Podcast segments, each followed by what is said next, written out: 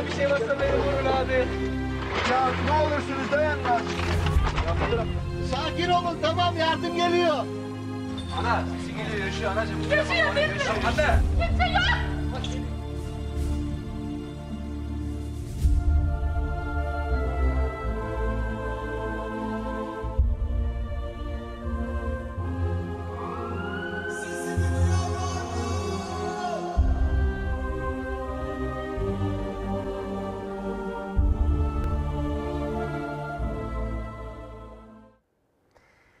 Sesimizi duyan var mı diye açalım isterseniz bu sabah bülteni. Günaydın sevgili izleyenler. Ee, ekran başındaki herkese hoş geldiniz diyoruz. Saatler 8'i gösteriyor.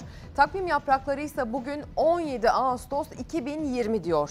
17 Ağustos dendiği zaman belki bundan bir 21 yıl daha sonra bile e, o gece Saatler 03.02'yi gösterdiğinde yaşanan o sarsıntı, o deprem akla gelecek. Aradan 21 yıl geçti ama yaralar hala çok taze. Dile kolay 18 bin kişi hayatını kaybetti. 1999 yılının 17 Ağustos gecesinde sevgili izleyenler. Hepsine e, rahmet dileyerek güne başlayalım. Hepsine yakınlarına sabır dileyerek, hepsinin yakınlarına sabır dileyerek güne başlayalım. Ama bir gerçeği de hatırlatmak boynumuzun borcudur. Deprem gerçeği diye karşınıza çıktık bu sabah. Çok basit. Deprem gerçeği yani o kadar basit ve o kadar yalın ki aslında hiç aklımızdan çıkmaması gereken, her zaman için ihtimaller dahilinde aklımızın kenarında durması gereken bir gerçekten söz ediyoruz.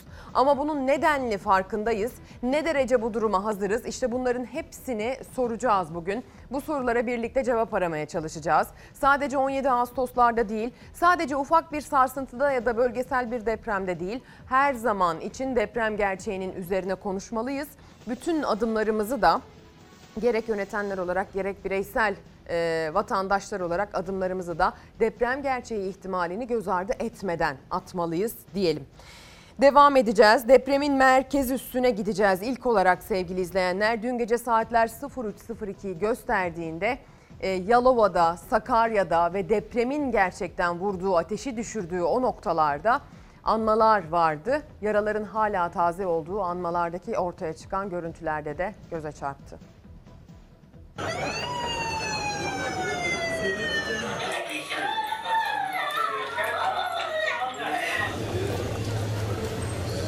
21 sene önce bugün acıların en çaresizi yaşandı. 18 bin can depremle yitip gitti. 1999 Marmara depreminde hayatını kaybedenler için anma töreni yapıldı, dualar okundu. Allahu Ekber Sadakallahul azim Yalova'da 15 Temmuz Demokrasi ve Cumhuriyet Meydanı'nda toplandı kalabalık. Sahildeki deprem anıtına kadar sessiz yürüyüş yaptılar. Anıtın içine kurulan fotoğraf sergisinde gezenler duygusal anlar yaşadı. Kur'an-ı Kerim tilaveti ve okunan mevlidin ardından anma töreni tam da deprem olduğu saatte 03.02'de duaların edilmesiyle son buldu.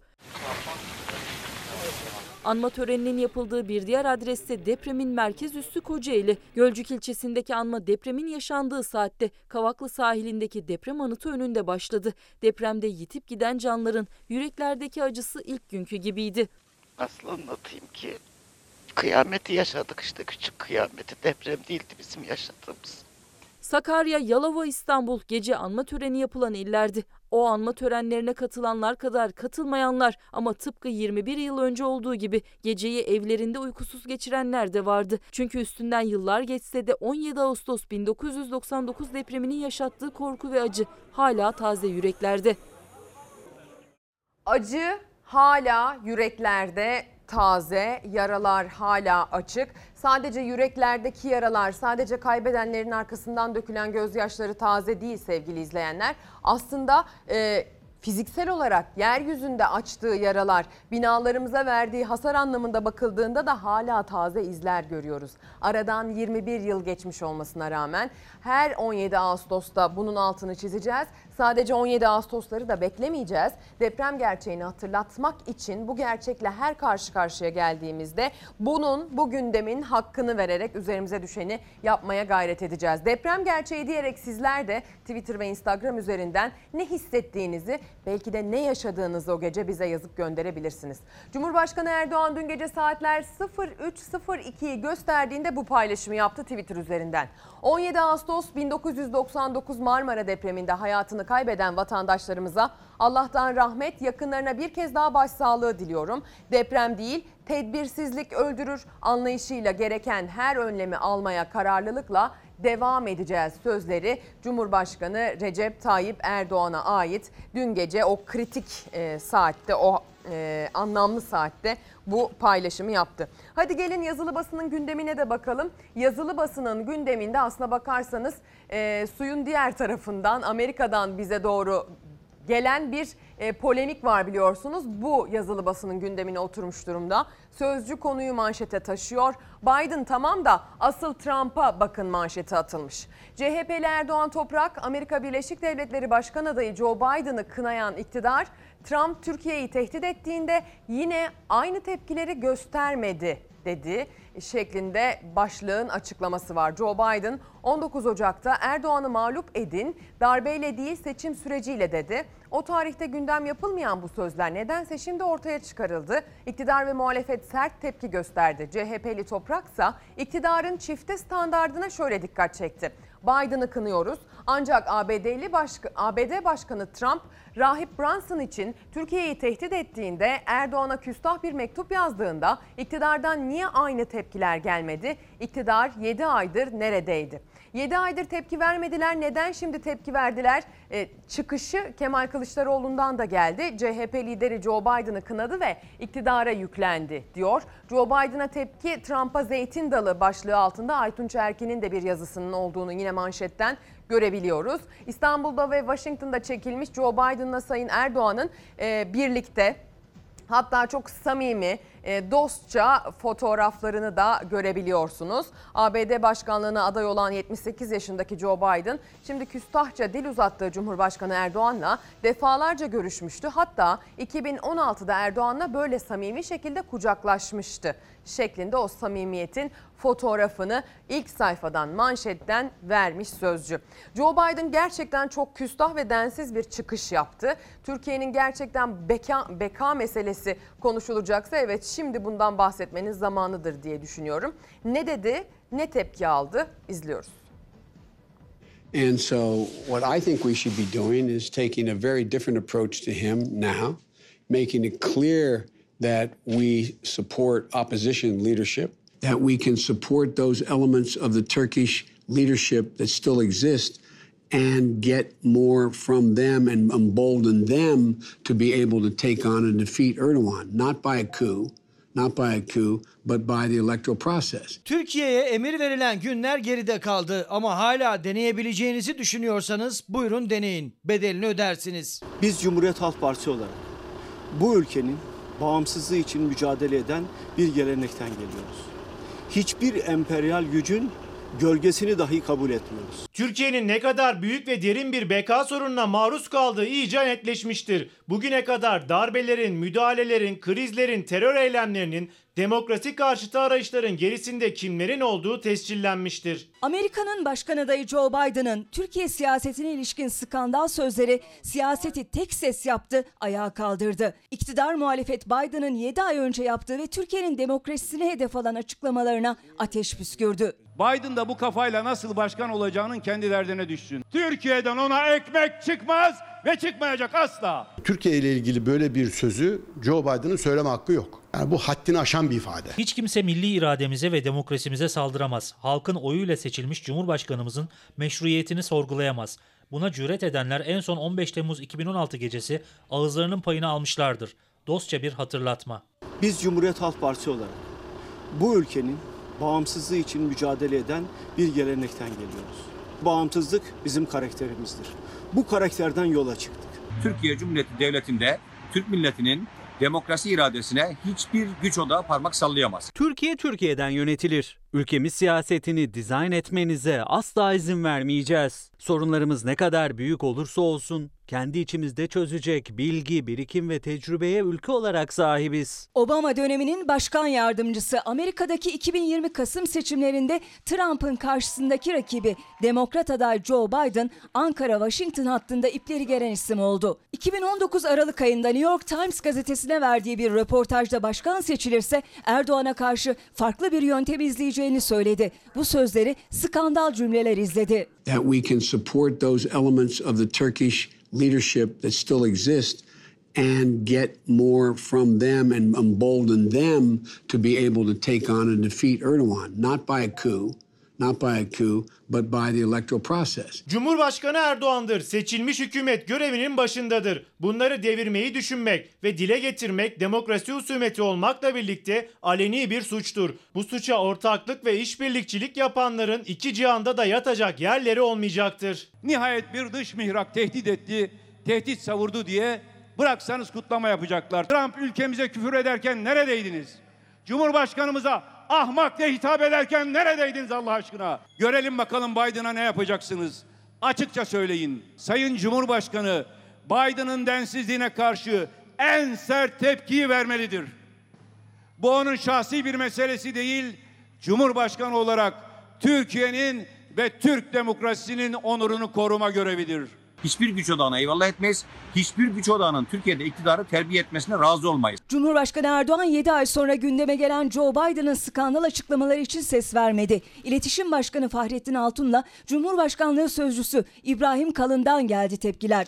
Cumhur İttifakı ortağı Bahçeli ise düşmanlık, alçak plan, beka sorunu diyerek en üst perdeden yansıttı öfkesini. Muhalefet ise bağımsızlığa vurgu yaptı.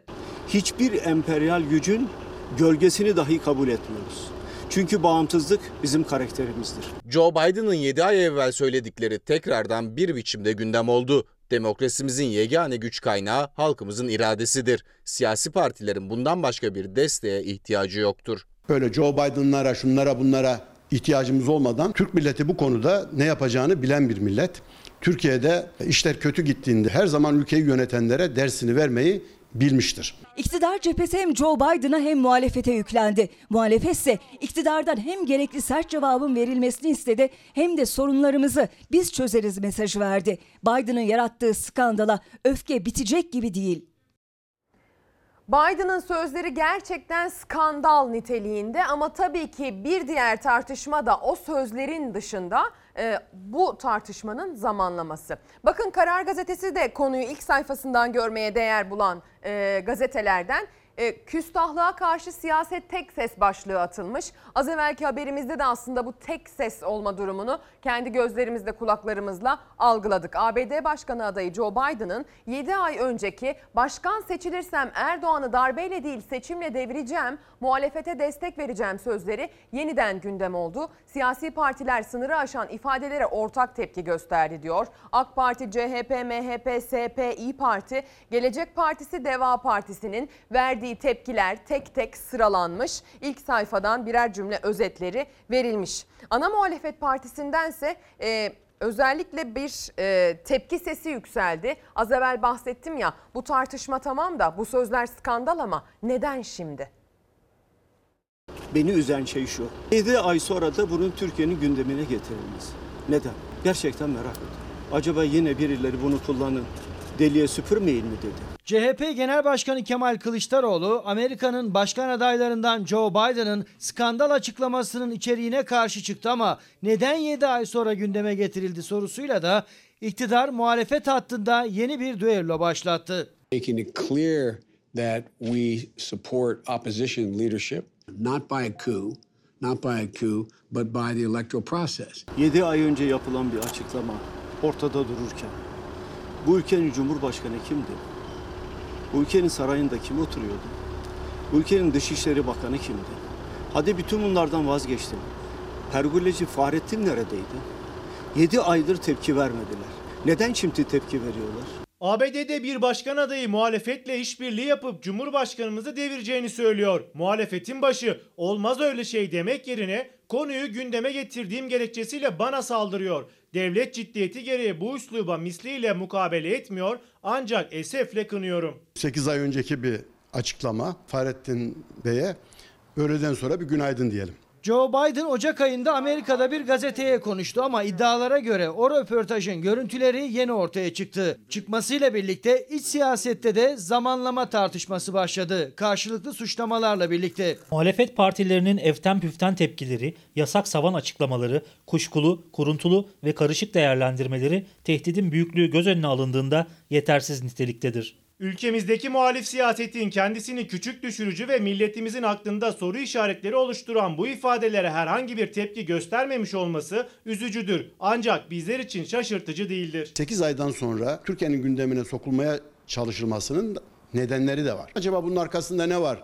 Acaba gene deliye süpürmeyelim bizi kullanın siyasetin bir gündeme geliyor. Sadece Kemal Kılıçdaroğlu değil İyi Parti'den Koray Aydın da 7 ay önce söylenmiş sözler neden bugün gündeme getirildi sorusunda benzer ifadelerle iktidara yüklendi. MHP lideri Bahçeli'nin vatan hainleri deşifre edilmeli diyerek isimsiz kurduğu imalı cümleleri dikkat çekti. Türkiye'ye karşı gittikçe yoğunlaşan siyasi, ekonomik ve diplomatik şantajların evangelist Biden ve içimizdeki ortaklarıyla bağlantıları mutlak surette tartışılmalı, vatan hainleri deşifre edilmelidir. 7 ay önce söylenen bu sözlere Dışişleri Bakanlığı'nın tepki vermemesi, Erdoğan'ın tepki vermemesi, Fahrettin Altun'un tepki vermemesi gerçekten merak ediyorum. Acaba yine birileri bunu kullanın, deliye süpürmeyin mi dedi. 7 ay önce Joe Biden'ın skandal açıklamalarına neden tepki verilmedi? Ankara şimdi bu sorunun peşinde. Bu skandal sözler, bu tartışma biraz daha devam edeceğe benziyor. Zamanlamanın anlamlı olmasıyla alakalı tartışma da devam edeceğe benziyor sevgili izleyenler. Ee, Dışişleri Bakanı Mevlüt Çavuşoğlu'nun konuyla ilgili dikkat çektiği bir diğer nokta var. Onun da altını çizelim. İlerleyen dakikalarda da o sesi size vermeye gayret edeceğimizi söyleyelim. Hazırlığımızı yaptık. Çavuşoğlu diyor ki dikkat ettiyseniz iki kere e, tekrar ediyor aynı cümleyi diyor. Ve hani darbeyle değil seçimle vurgusundan şunu anlıyorum diyor. Öncekinin darbeyle olduğunu, şimdikinin seçimle olacağını. Yani 15 Temmuz darbe girişimine yönelik bir atıfı var. Ee, Çavuşoğlu'nun orada bir şüphesi var. Bu şüphenin burada açığa çıktığını dile getiriyor diyelim. Şimdi bugün iki tane yayın konuğumuz olacak. Yayın konuklarımızdan bir tanesi sosyal medya kullanan tüm küçük işletmeleri ilgilendiriyor. Hatta tüm sosyal medya kullanıcılarını ilgilendirdiğini söyleyebilirim. Bir diğeri ise tabii ki deprem konusu özelinde olacak. Ama isterseniz öncesinde ekran başında Twitter, Facebook, Instagram kullanan e, ve başkaca sosyal mecraları da aktif kullanmaya gayret eden iş yeri sahibi olan İstanbul'daki KOBİ'leri şöyle bir ekrana davet edelim. Neden diye soracak olursanız değerli bir yayın konuğumuz var. Sayın Derya Matraş bizlerle birlikte olacak. Sorularımızı cevaplayacak. Yapacağı duyurular var. Kendisi Türkiye'nin, e, Afrika'nın ve Orta Doğu'nun Facebook Başkan Yardımcısı diyebilirim herhalde. Çok gerçekten ağız dolduran bir titir. Doğru söyledim mi? Hoş geldiniz. Hoş bulduk, hoş bulduk. E, bugün itibariyle bir müjde vereceksiniz galiba. Öyle değil mi? Sosyal mecralarınızda var olan özellikle küçük işletmelere vereceğiniz bir müjde var. Hatta aslında sadece müjde vermeyeceksiniz. Tamamen duygusal müjdeleriniz de olacak diye tahmin ediyorum. Sizden biraz şöyle özet alabilir miyiz? E, tabii ki. Şimdi öncelikle ben bir giriş yaparak e, başlamak isterim. Lütfen. Biliyorsunuz bu Covid-19 krizi yalnızca bir kamu sağlığı krizi değil. Aynı zamanda çok ciddi bir ekonomik kriz. E, dünyanın e, çok ciddi şekilde etkilendiği, e, hem arzın hem talebin aynı anda tüm dünyada durduğu çok sıkıntılı bir dönem geçirdik. Ve maalesef bu dönemde de en büyük zorluğu COBİ'lerimiz yaşadı. Ee, şimdi şöyle baktığımızda dünyada 160 milyondan fazla işletme her ay e, müşterilerine ulaşmak, satış yapmak e, ve işlerini büyütmek için e, Facebook, Instagram, WhatsApp, Messenger gibi platformları kullanıyor. Türkiye'de bu rakam daha da e, çarpıcı. 1.7 milyon işletme kullanıyor bu platformları. Yani Türkiye'deki KOBİ'lerin %55'i. O yüzden buradaki sorumluluğumuzun biz çok büyük olduğunun farkındayız.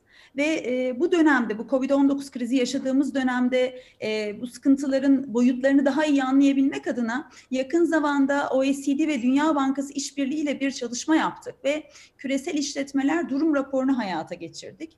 E, 50'den fazla ülkede platformumuzdaki COBİ'lerle anketler yaptık ve COVID-19 kaynaklı en çok hangi sorunları yaşıyorlar bunları önce anlamamız lazım ki nasıl destek e, destek olabileceğimize karar verelim dedik.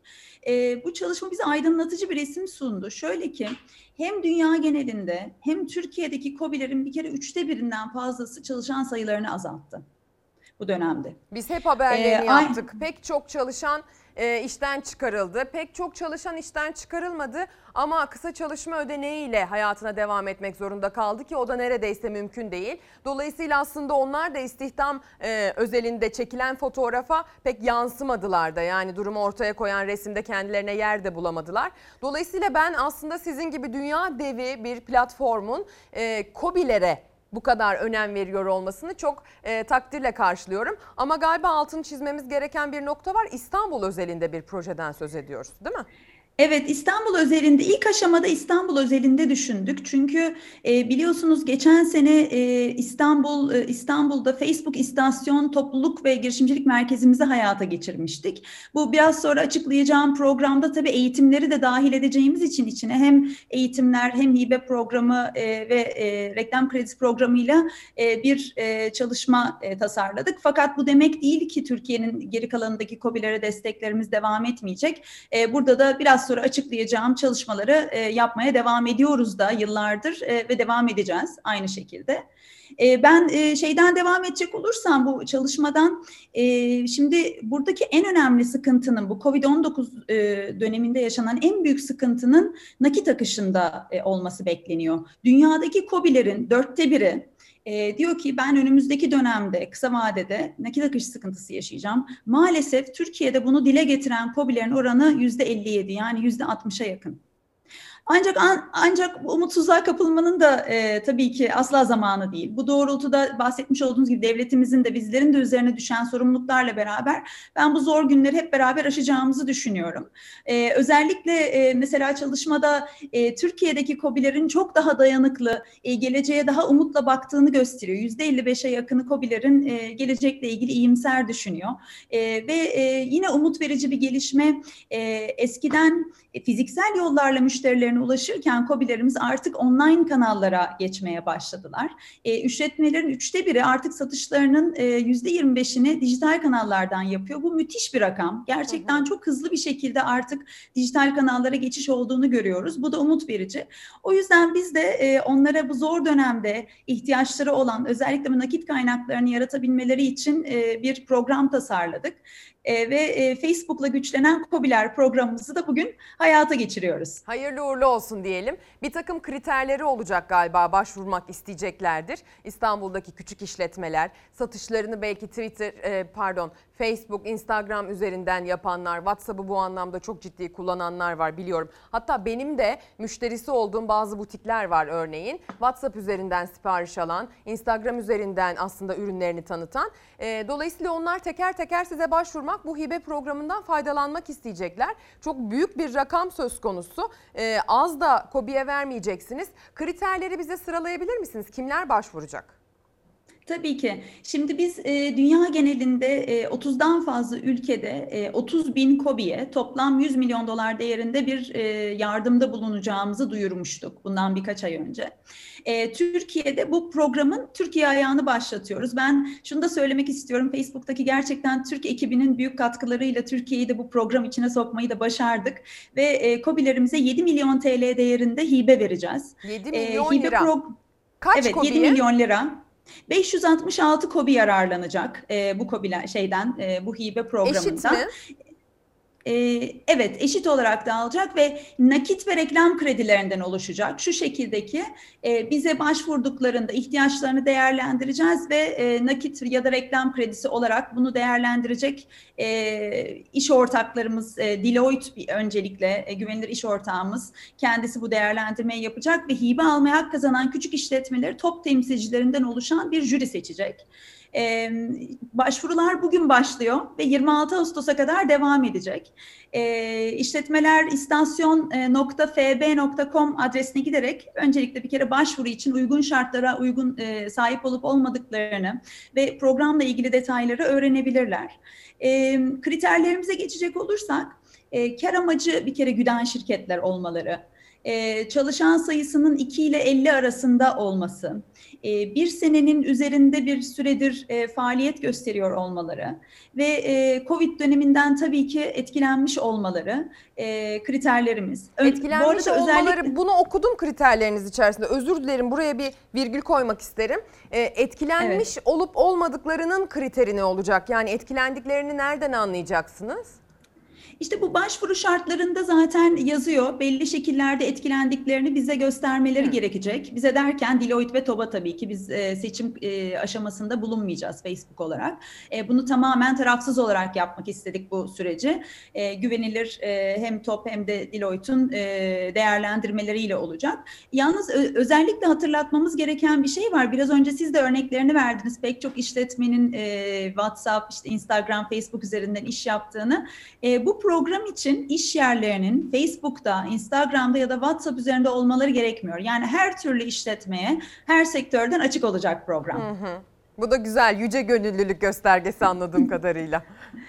Ya biz e, Anlıyorum. ya şöyle söylemek istiyorum ben e, Türkiye hem genç nüfusuyla hem potansiyeliyle e, bizim için çok çok önemli bir ülke E, ve e, biz uzun zamandır e, Türkiye'deki e, çalışmalarımıza hem topluma hem ekonomiye destek olmak için devam ediyoruz.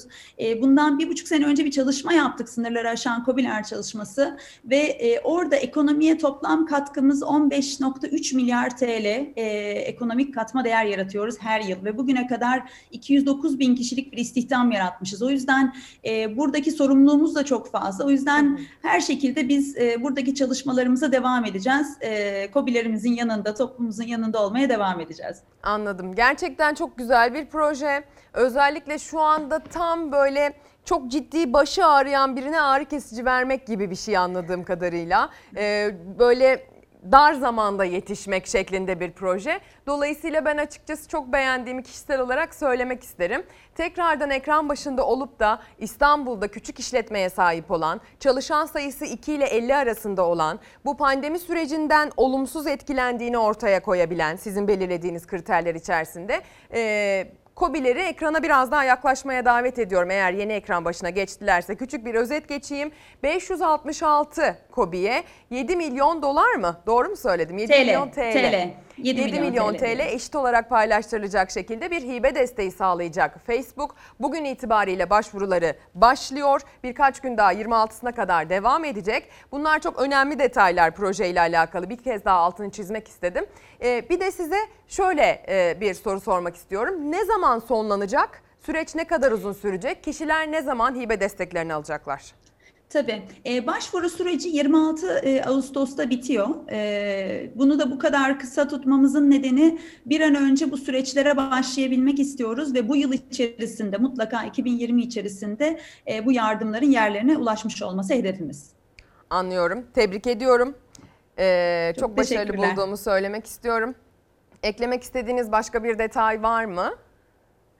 Ee, yani şunu söylemek istiyorum. Bizim çalışmalarımız e, sadece bu e, hibe desteklerinden e, ibaret değil.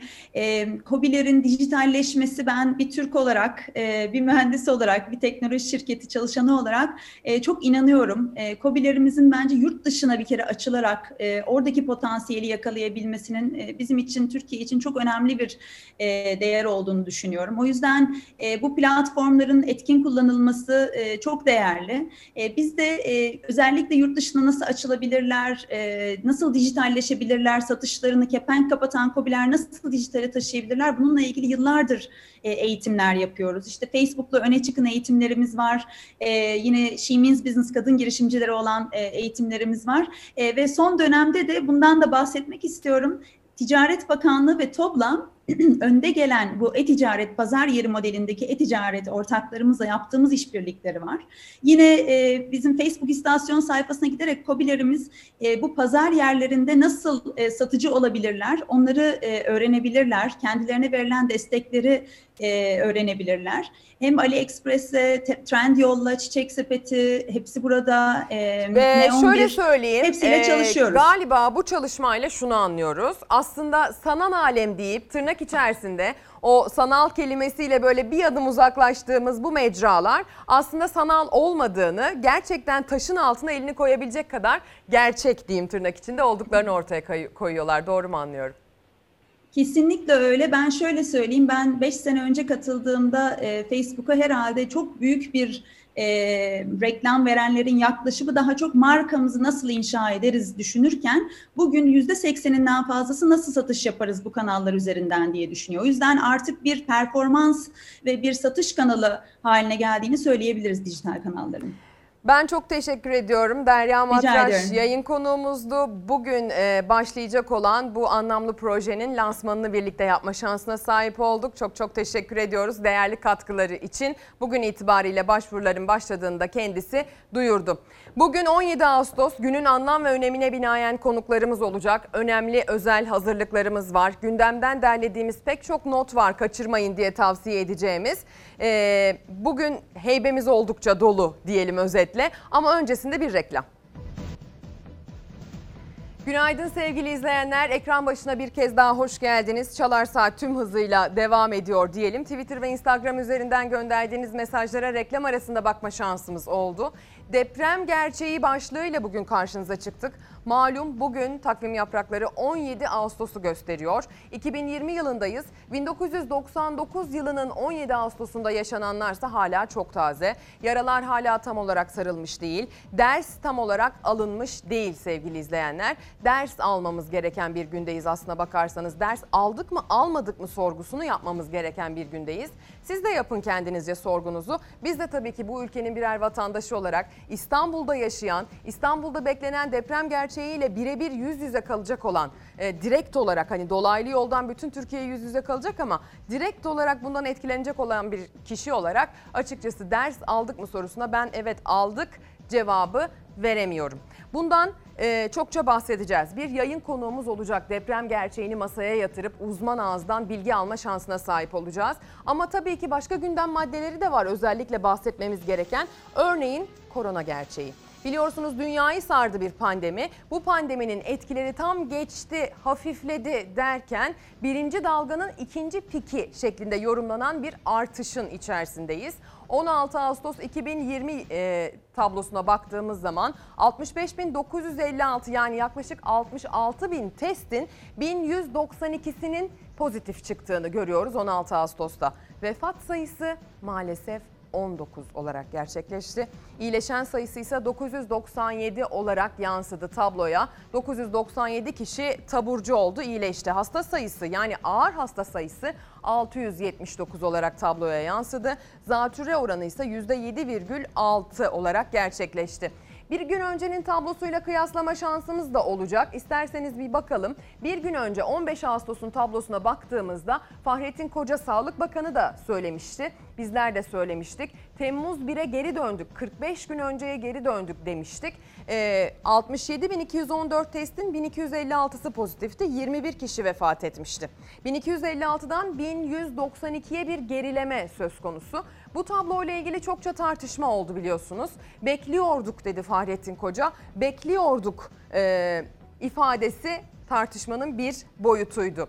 Bu sayıların artmasıyla ilgili yaptığı uyarılar tartışmanın bir başka boyutuydu. İsterseniz son güncel bilgilerle ve o tartışmadan açılımlarla haberimize bakalım. Son 45 günün en yüksek vaka sayısını açıkladık. Bu sonucu bekliyorduk. Yeni hasta sayısı bir önceki güne göre 64 kişi daha azalsa da sayı uzun süredir 1100'lü rakamların altına düşmüyor. 16 Ağustos koronavirüs tablosuna göre ağır hasta sayısı yeni vaka sayısının aksine yükselişte. Bir önceki güne göre durumu ağır hasta sayısına 11 kişi daha eklendi. Sağlık Bakanı Fahrettin Koca yeni hasta sayısını, ağır hasta sayısını, can kayıplarını birlikte azaltalım mesajı verdi. Bireyler kendilerini korumak, hastalıktan kaçınmak için kendilerini korumak zorunda. Zorunda. Ama koruyan bireylerin yetmediği bir noktadayız. Onun için bireysel önlemler değil, koordine bir şekilde sosyal hareketliliğin gerekli olmayan alanlarda kısıtlanmasıyla ancak baş edebileceğimiz bir noktadır bu artık. Ağır hastaların sayısı 24 saatte 668'den 679'a yükseldi. 19 kişi daha koronavirüs nedeniyle yaşamını yitirdi. Enfeksiyon hastalıkları uzmanı Profesör Doktor Esin Davutoğlu Şenol'a göre çok daha zor günler kapıda. Bir buçuk iki aydır yapılan ve bizim de uyarılarda bulunduğumuz bu alanları kapatılmalı hayatın dediğimiz hareketli alanlar nedeniyle toplumda salgın kontrol edilemez durumda. Bir artan ağır vakaları maalesef bundan da bir buçuk iki ay sonra çok ciddi ve kötü sonuçlar olarak göreceğiz. Kalabalık alanlara yönelik herhangi bir kısıtlama olmadığı gibi hala virüs yokmuş gibi davranılmaya da devam ediliyor. Adıyaman'da 68 kişinin testinin pozitif çıkmasıyla 64 adres karantina altına alındı. Ankara'da karantinada olması gereken biri korona pozitif, diğeri pozitif temaslı iki kişi Abant'ta jandarma tarafından yakalandı. Ambulansla Bolu İzzet Baysal Devlet Hastanesi'ne kaldırıldılar. Ordu'da düğünde aynı makyaj malzemesini kullanan 35 kişiye koronavirüs bulaştı. Düğün saatlerine kısıtlama getirilen Diyarbakır'daysa davetliler 10 gözlü köprüde davul zurnayla halay çekti. Gece gündüz seni beklerim. Dalganın biz ikinci pikine doğru gidiyoruz doğrusunu isterseniz ve hastane kapasiteleri de eli kulağında aşılmak üzere. Dolayısıyla bu bizim yönetmeye çalıştığımız sürecin kontrolümüzden çıktığını sahada da bizlerin, sağlıkçıların güç durumda olduğunu gösteren verilerdir. Durum bu kadar ciddiyken İstanbul'da da düğünler Diyarbakır'dan farklı değildi. Polis devreye girdi. Müzisyenler uyardı. Memur abiler bize incelik gösterdi sağ olsunlar. Çok aşırı derecede şikayet vermiş. O yüzden lütfen halay çekmek yasak. Mesafeyi koruyoruz. El ele tutarsanız halayı durdururum, düğünü bitiririm. Ben açık söylüyorum. İstanbul'da tekne partileri de devam ediyor. Haliç'teki parti polis baskınıyla son buldu. Ege sahilleri de yine tıklım tıklımdı. Mesajlarınıza bakıyorum. Covid-19 ile alakalı endişeli olduğunuzu görüyorum. Sınavların online olması ile ilgili Anadolu Üniversitesi öğrencilerinden yoğun mesajlar gelmeye devam ediyor. Onu da söylemiş olayım. Fahrettin Koca tabloyu biliyorsunuz akşam saatlerinde Twitter üzerinden paylaşıyor ve her tabloya bir değerlendirme iliştiriyor. Bakın bu tablonun değerlendirmesi ne şekilde oldu? Yeni tayı, tanı sayımız dünkünden daha az. Şu ana kadarki toplam vaka sayımızdan 12.366 kişi hala aktif hasta. Yani virüsü yayma potansiyeline sahip. Bunlar ve temaslıları izolasyonda dikkat eder kendimizi dışarıdaki riskten korursak daha hızlı başarırız diyor e, Fahrettin Koca yaptığı değerlendirmede. 12.366 kişinin hala aktif hasta olduğu ile ilgili bilginin kıymetli olduğunu düşünüyorum. Sadece biz değil aslında uzmanlar da daha fazla matematiksel veri, daha fazla veri akışı talep ediyorlar Sağlık Bakanlığı'ndan. Ancak Fahrettin Koca bu bilgileri bizimle genelde peyderpey paylaşıyor. İşte bu da o bilgilerden bir tanesi. Bazen şehirler özelinde bazen de böyle rakamsal verilerle karşımıza çıkıyor. Fahrettin Koca bir diğer paylaşım yaptı. Onu da hemen aktarmak isterim sizlere. Maskesini takmadığı için uyarıldığında kendine güvenmiyorsan insan içine çıkmayacaksın diyen var. Bir kişi böyle bir paylaşım yapmış. Ee, tepki gösterdiğini maske takmadığı için asansörde e, tepki gösterdiği maskesiz kişinin ise kendine güvenmiyorsan hiç çıkmayacaksın dediğini paylaşmış. Fahrettin Koca da bunu alıntılıyor. Kendileri bugün yarın tedavi altında izolasyonda ya da hastalığı bir yakınına bulaştırmış özlü sözlerini gözden geçiriyor olacaklar. Karşılıklı kural varken ne gerek var demiş. Doğru söylemiş. Ne gerek var? İsterseniz e, meseleyi daha net anlamak için hem sağlık çalışanı olup hem de bu hastalığı göğüslemiş 3 hemşireye kulak verelim. Belki o zaman anlarız. İlk duyduğumda hastaneye yatış yaptığımda psikolojik olarak çok kötü durumdaydım. İlk iki gün e, bayağı rahatsızdım yani hastanede uyku bile uyuyamadım. Hastalara şifa olurken koronavirüse yakalandılar. Aynı hastanede çalışan 3 hemşire hastalığı yenip görevlerinin başına döndü. Normalleşme sürecini insanların çok yanlış anladığını düşünüyorum ben. Hani normalleşme bu e, demek değil ki her şey serbest, ondan sonra her yere girilebilir, çıkılabilir. Toplu alanlarda bulunabilir. Bu normalleşme bu demek değil. Mertcan Aydın, Hasan Sarıgöz ve Burcu Alyanak Adana Yüreğir Devlet Hastanesi acil servisinde çalışan 3 mesai arkadaşı. Hemşireler salgınla mücadele sırasında koronavirüse yakalandı. Bir bilinmezlik var bu Covid'de. Hani nasıl ilerleyecek, nasıl seyredecek onu bilemiyorsun. 22 yaşındaki Mertcan Aydın meslek hayatının henüz 5. ayında hastalıkla yüz yüze geldi. Genç hemşire 2 gün hastanede tedavi gördü. 13 gün evde karantinada kaldı. Sürecin sonunda sağlığına kavuştu. İşbaşı yaptı. Ne zaman bulaştığını bilmiyordum. Testi hani test yaptırdık ama belki 3 gün önce, belki 4 gün önce. Hani ailemle temas olduğum için ilk başta ailem aklıma geldi. Ailemden korktum. Direkt onlara test yaptırdım. Allah'a şükür onlarda bir şey çıkmadı. Aynı serviste görev yapan hemşire Hasan Sarıgöz de halsizlik ve öksürük şikayetleri üzerine test yaptırdı. Sonuç pozitif çıktı. Yaşadığı bu zorlu dönemde aklı hep ailesi ve sevdiklerindeydi. Ailem de yanında olmadığı için dediğim gibi onları da özlemiştim zaten. Yani onları görmek, yani bir daha göremeyecek olmayı düşünmek çok e, yani derinden etkilemişti beni. Tedaviden sonra sağlığına kavuşan Hasan hemşire plazma bağışında bulundu. Verdiğimiz doktor arkadaşlar biri İstanbul'daymış, biri Adana'da. İkisinden de e, olumlu olarak yanıt alınmış, yoğun bakımdan çıkmışlar. Arkadaşları gibi koronavirüsü yenip görevine dönen hemşire Burcu Alyanak da kurallara uymanın hayat kurtaracağına dikkat çekti. Maske takmak kesinlikle gerekiyor. El temizliği, sosyal mesafe bunlara dikkat etmemiz gerekiyor.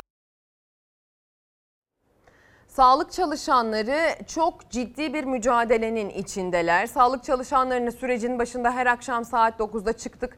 Pencereden, balkondan alkışladık. Aslında onları gönülden kutlamaya da devam ediyoruz ama bizim elimizden bu kadarı geliyor. Yönetenlerin elindense daha fazlasının gelme ihtimali tabii ki e, tahmin edersiniz ki var. Dolayısıyla onların aslında verdikleri emek ve yaptıkları fedakarlık ölçüsünde takdir edilmelerini de çok önemsiyoruz. Nabi Bey ekran başında mesaj göndermiş. Maske ve mesafe kurallarına uymayanlar sağlıkçılarımıza, doktor ve hocalarımıza havanda su dövdürüyorlar. Resmen başka açıklaması yok diyor. Evet gerçekten öyle. Maske mesafe kuralına uymadığınız zaman sadece sağlıkçılara değil eğitimcilere de havanda su dövdürüyorsunuz. Çocukların da geleceğiyle aslında oynamış oluyorsunuz.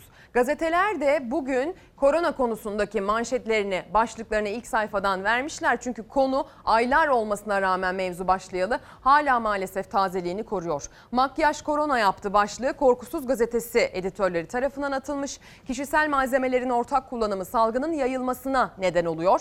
Koronavirüs taşıyan kadın akrabasının düğününe katılmak için İstanbul'dan Ordu'ya gitti. Kadının yanında getirdiği makyaj malzemelerini kullanıp süslenen 35 kişiye virüs bulaştı deniyor. Bakın kişisel malzemeler, dudağa sürülen ruj, göze sürülen kalem bunlar elinize ağzınıza götürmeyin, gözünüze götürmeyin deniyor ya. Yani bir başkasının kullandığını da ağzınıza gözünüze götürürseniz aynı şey oluyor aslında bakarsanız. Çok basit, çok düz bir mantık. Tabii ki olay yine dönüp dolaşıp bir düğüne geliyor dikkat ederseniz.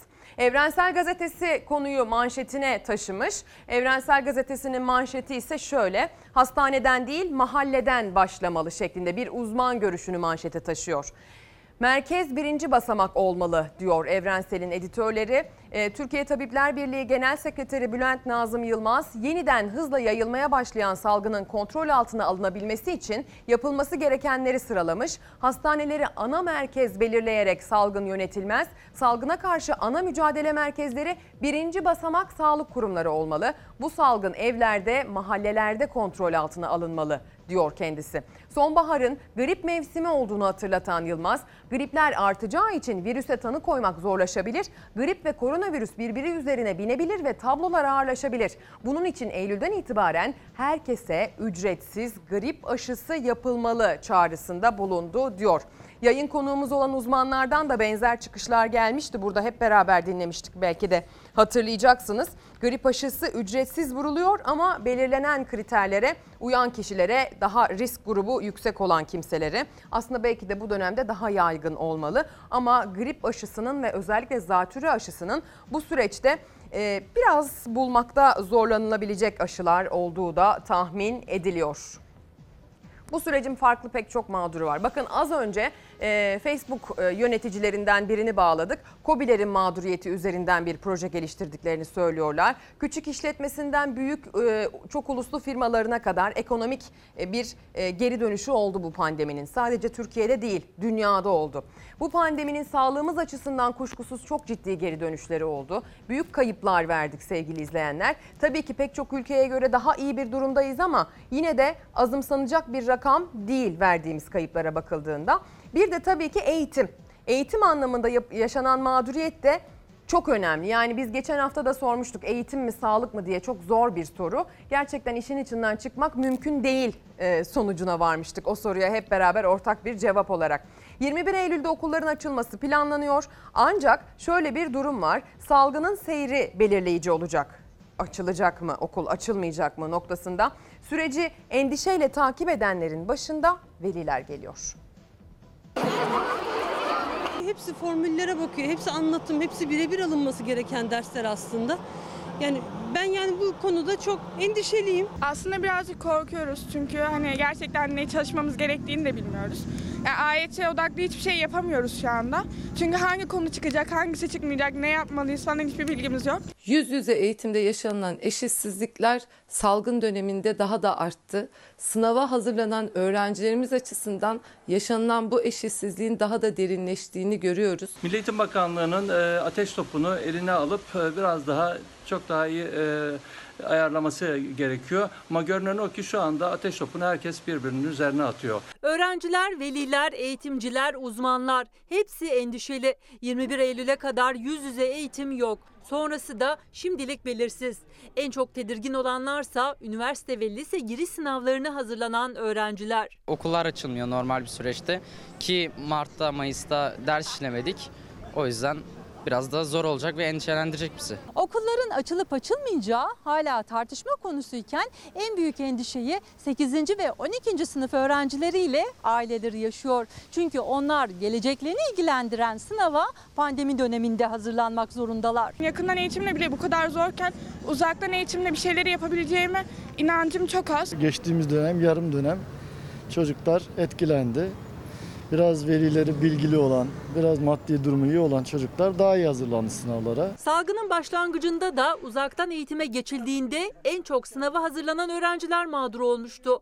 Şimdi de yüz yüze eğitimin ne zaman başlayacağını, sınava nasıl hazırlık yapacaklarını kestiremiyor öğrenciler. Eğitim Sen Başkanı Feray Aytekin Aydoğan ve eğitim yazarı Abbas Güçlü'ye göre de hala çoğu soru işareti giderilebilmiş değil. Milli Eğitim Bakanlığı öğrencilerimizin eğitimde yaşadığı eşitsizliği gidermek için hangi önlemleri aldı? Uzaktan eğitime erişemeyen öğrencilerimizin internet erişim sorunu çözüldü mü? Hangi okulda kaç tane temizlik görevlisi olacak? Her öğrenciye olmasa bile kaç öğrenciye bir lavabo düşecek? Kaç öğretmene öğre- e, kaç öğrenci düşecek? Hijyen koşullar hangi kaynaklardan sağlanacak? Milli Eğitim Bakanlığı'na ek bütçe verilecek mi? Müfredatın belirsizliği bizi korkutuyor. Lise ve üniversite sınavlarının içeriği henüz netleşmedi. Öğrencilerin nasıl hazırlanacağı da. Abbas Güçlü'ye göre sadece 8. ve 12. sınıflara yönelik bir düzenleme mümkün değil. Ancak soru işaretlerinin de giderilmesi şart. 8 ve 12'leri başlatırsak e, dershaneleştirmiş oluruz okulları. Risk eğer ortadan kalkıyorsa tüm okullar için kalkmalı. Yüz yüze kesinlikle gerekiyor. Uzaktan eğitimle olacak bir şey olduğunu düşünmüyorum. Çünkü Türkiye'nin bu altyapıya sahip olduğunu düşünmüyorum. Yüz yüze eğitim çok çok önemli. Ziya Selçuk da dün bir paylaşım yaptı. Çok da yankı buldu sosyal medyada. Bakın o paylaşımında ne söylüyor? Eğitim çocuğun iç çekişini, kahkahasını, öğretmenim deyişini duyarak, saçını okşayarak, omzuna dokunarak, kaş göz işaretiyle çaktırmadan uyararak, birlikte eğlenerek ve teneffüste üşümesin diye montunun önünü kapatarak yapılır. Uzaktan eğitimde bunlar yok, olmayacak da diyor. Bir bakan olarak değil, bir öğretmen olarak yazıyorum. Lütfen okuyun. Hem de yanınıza gelmişim de gözünüzün içine bakarak konuşuyormuşum gibi bu sözlerimi okuyun diyor Ziya Selçuk sevgili izleyenler. Ee, bu çok önemli. Çok etkileyici ifadeler. Aslına bakarsanız tam da böyle bam telini sızlatacak cinsten ifadelerle anlatmış, eğitimi tanımlamış. Gerçekten bir öğretmen olarak yazdığını hissetmek çok zor değil. Dolayısıyla şöyle bir çağrısı var bakanın. Diyor ki eğer 21 Eylül tarihinde öğrencilerimizin bu bahsettiğim şekilde öğretmenlerine, sınıf arkadaşlarına kavuşabilmesini istiyorsanız siz çocuğunuz, yeğeniniz, bir yakınınız okula gitsin gitmesin. Bireysel olarak önlemlerinizi aldığınız zaman onların bu eğitim sürecine bir an önce dahil olmaları konusunda katkı sağlamış olacaksınız. Senem Özcan göndermiş Instagram üzerinden bir veli mesajı okuyacağım. Bakın sınava girecek öğrencileri de dinledik. Bir de veliler açısından başka problemler var. Ona bir parantez açalım. Okulların önce uzaktan sonra kısmi olarak açılacağı e, açıklandı. Ancak çalışan ebeveynler için hiçbir açıklama yapılmadı. Bu çocuklar bakımlarını ve eğitimlerini nasıl halledecekler? 6 ve 4 yaşında iki çocuğum var. Büyük oğlum ilkokula başlayacak. Lütfen bu konuyu gündeme getirin. Uzaktan dönüşümlü esnek bir şekilde çalışan ebeveynler için bir kolaylık sağlanmalı. Milletin gezip tozmasının cefasını çocuklarımız ve biz çekmemeliyiz diyor. Bir annenin mesajıdır sevgili izleyenler. Dikkate alınması gerektiğini düşünüyoruz diyelim. Cumhuriyet Gazetesi'ne bakalım isterseniz. Belarus konusuna bakacağız. Cumhuriyet Gazetesi bunu ilk sayfadan değerlendirmeye değer görmüş diyelim. E, Cumhuriyet Gazetesi Belarus'a Putin desteği başlığını atmış habere. Putin Lukashenko'nun yardımına koştu diyor. Seçimlerin hileli olduğu gerekçesiyle muhalefetin günlerdir gösteri yaptığı Belarus'ta devlet başkanı Lukashenko'nun yardımına Putin koştu. Tansiyonun zirveye tırmandığı ülkede Lukashenko dün bir dış tehditle karşı karşıya kalınması durumunda Rusya'nın Belarus'a destek vereceğini söyledi. Avrupa Birliği'nden yaptırım kararı çıkan Belarus, Moskova tarafından NATO'ya karşı tampon bölge olarak görülüyor diyor. Bir kara harekatından söz etti Lukashenko aslına bakarsanız. NATO'nun sınıra yığınak yaptığını söyledi ve halkına bir çağrısı oldu.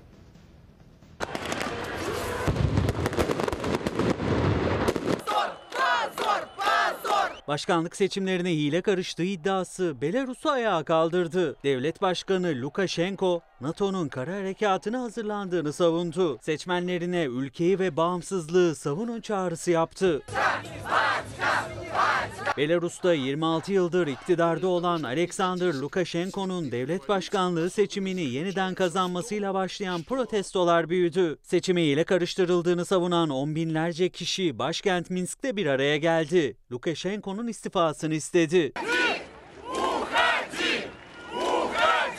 Aynı saatlerde başkentin farklı bir noktasında Lukashenko yanlılarının destek gösterisi vardı. Devlet başkanı burada bir konuşma yaptı. NATO'nun kara harekatı yapacağını, tank ve uçakların sınırdan 15 dakika uzakta olduğunu öne sürdü. Halktan destek istedi.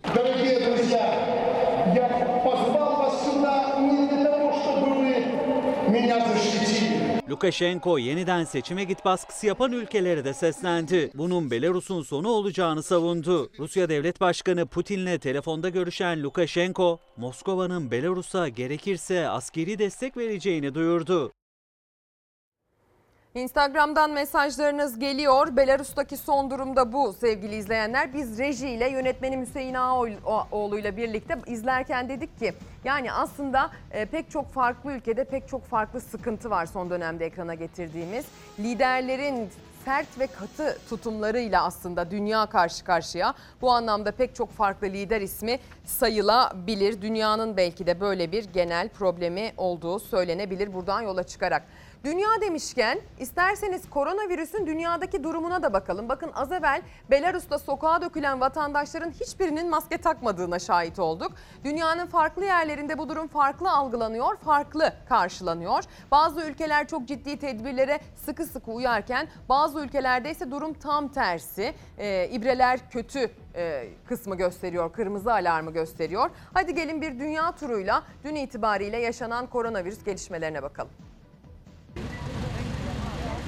Virüsün kontrolsüzce yayıldığı Güney Amerika'da vakalar katlanıyor. Peru'da bir günde 10 bine yakın kişide Covid-19 tespit edilince kısıtlamalar geri geldi. Yeni Zelanda'da 102 günün ardından görülen yeni vakalar 19 Eylül'de yapılacak seçimleri 4 hafta erteletti. Yunanistan'ın gözde tatil beldeleri her zamankinden doluydu. Maske takmayanlar takanlara oranla fazlaydı. Dünyanın Covid-19 savaşı tüm hızıyla devam ediyor. Bugün virüsle temas edenlerin sayısı 22 milyona doğru tırmanıyor. Can kayıpları 773 bini aştı. 14,5 milyon insan hastalığı yenerek sağlığına kavuştu. Güney Amerika ülkeleri aylardır virüsün merkez üssü. İlk zamanlar kısıtlama tedbirleri uygulayan birçok ülke bu uygulamayı daha fazla sürdüremedi. Ekonomik kriz derinleşti, ülkeler açıldı. Ancak Peru'da bir günde 10 bine yakın yeni vaka görüldü. Hükümet pazar günleri ülke genelinde sokağa çıkma yasağı ilan etti. Yeni Zelanda'da 102 günün ardından 4 yeni vaka görüldü. Hafta sonu vaka sayısı 13'e yükseldi. Auckland şehrine karantina uygulamaları geldi. 19 Eylül'de gerçekleşecek genel seçimlerde 17 Ekim ertelendi. Başbakan Jacinda Ardern seçimleri daha fazla uzatmaya niyetli olmadığını açıkladı. İspanya'da başkent Madrid protestolara sahne oldu. Meydanlarda toplanan kalabalık hükümetin koronavirüs tedbirlerine tepki gösterdi. Maske takma zorunluluğu getirilen ülkede göstericiler maske takmadı. Suçlu değiliz, nefes almak istiyoruz sloganları atıldı. Covid-19 rüzgarı Fransa'da yeniden şiddetini gösterdi. 24 saatte 3000'den fazla kişide virüs tespit edildi. Rakamlardaki endişe veren tırmanış devam ederken hükümet tarafından kısıtlamaların gelip gelmeyeceğine dair bir açıklama yapılmadı. Avrupa'da birçok ülkede vakalar artarken İtalya'da bir dizi önlem alındı. Havalimanlarında test merkezleri kuruldu. Hırvatistan, Yunanistan, Malta ve İspanya'dan gelen turistlere Covid-19 testi yapıldı. Yunanistan'ın gözde tatil beldelerinden gelen kalabalık görüntüler endişe veriyor. Mikonos'ta restoranlar ve sokaklar virüsün olmadığı zamanlardan farksızdı. Maske takmayanların oranının takanlara göre fazla olması dikkat çekti. Yunanistan'dan aslında hemen e, denize doğru açılıp şöyle bir Akdeniz, Doğu Akdeniz yapmak niyetindeyiz sevgili izleyenler. Türkiye'nin son dönemdeki mücadele, önemli mücadele alanlarından birisi Doğu Akdeniz biliyorsunuz ki. Bununla ilgili son bir Navtex daha ilan edildi ve bir kahraman gemi daha yola çıktı.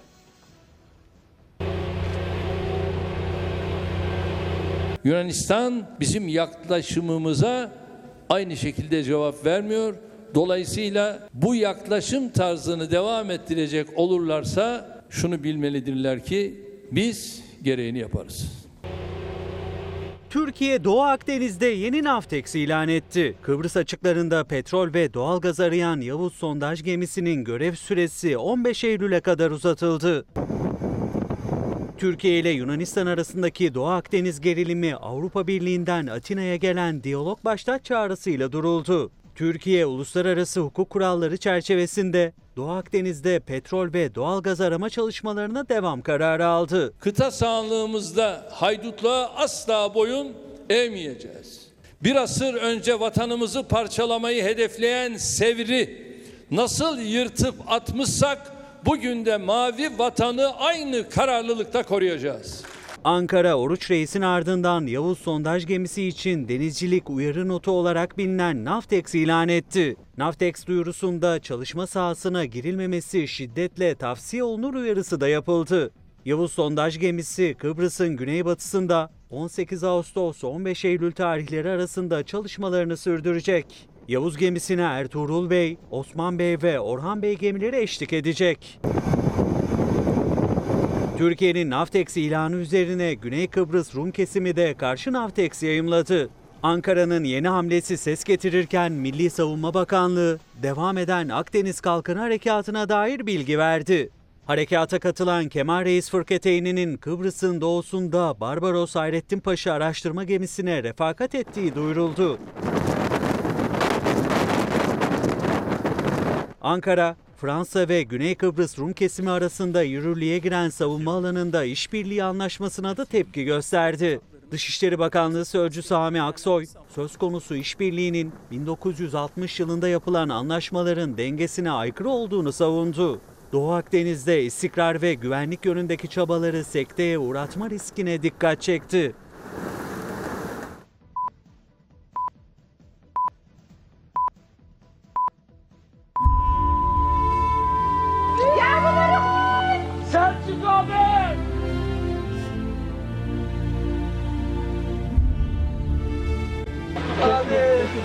Abi elinizde bir şey varsa beni vurun abi. Ya ne olursunuz dayanın. Sakin Sakin olun tamam yardım geliyor. Ana sesi geliyor yaşıyor anacığım. Yaşıyor, Yaşıyor. yaşıyor. Anne. Kimse yok.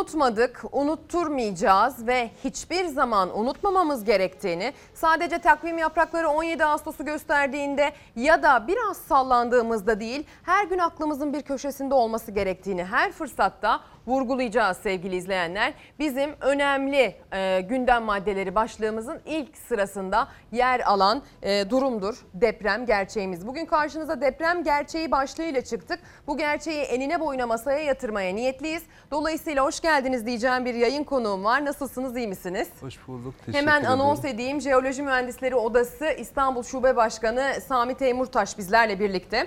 Ee, uzmanlık alanı olduğu dolayısıyla sorularımızı yanıtlayacak. Ama zannedersem aradan 21 yıl geçmiş olmasının da verdiği bir durum var. Ee, yani unutmadık aslında. Toplum olarak çok unuttuğumuzu düşünmüyorum ama çok da hatırlıyormuşuz gibi de davranmadığımızı gözlemliyorum aslında. Dolayısıyla niyetim hem izleyenlere hem de belki de kendimize biraz o 17 Ağustos 1999 gecesi saat 03.02'de ne yaşandığını hatırlatmak. Hatırlayalım mı? Acı ama gerçek. Hatırlamak zorundayız.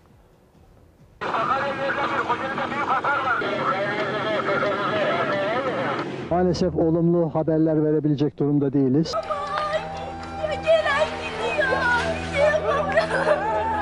Tam 21 yıl önce saat 03.02'de gecenin sessizliği önce dev bir uğultuyla sonra feryatlarla yarıldı. 45 saniyelik deprem 18 bin kişiyi hayattan kopardı.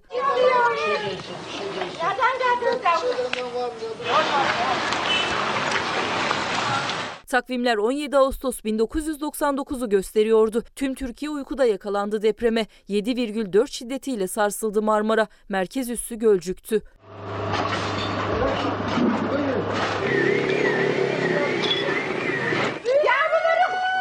Selçuk abi. 45 saniye boyunca yer yerinden oynadı. Taş üstünde taş kalmadı. Evler, iş yerleri kağıt gibi yıkıldı. Abi elinizde bir şey varsa beni vurun abi. İstanbul, e, Koca, özellikle Kocaeli, Sakarya, Gölcük ve e, Yalova'da e, ciddi e, hasar var. O 45 saniye 18.373 kişiyi hayattan kopardı. 49 bin kişi yaralandı. Yaralılar günlerce enkaz altından çıkarılmayı bekledi. Açın açın. Yardım et yardım et yardım et yardım et. Ayağına mısın ayağına. Ayakta kalan tek bir bina yok gibi görünüyor. Birçok ambulanslar, iş makineleri, Can kayıplarına mal kayıpları da eklendi. 285 bin ev, 50 bin iş yeri hasar gördü. İletişim ve ulaşım sistemleri çöktü. bir bina tamamıyla adeta yarıdan ayrılmış derecede. Geçmiş olsun. Geçmiş olsun. Geçmiş olsun. Deprem sonuçlarıyla son 100 yılın en büyük felaketleri arasına girdi. Türkiye depremle birlikte zorlu günlere de girdi. Ülkenin sanayisi ağır yara aldı. Büyük sıkıntılar baş gösterdi.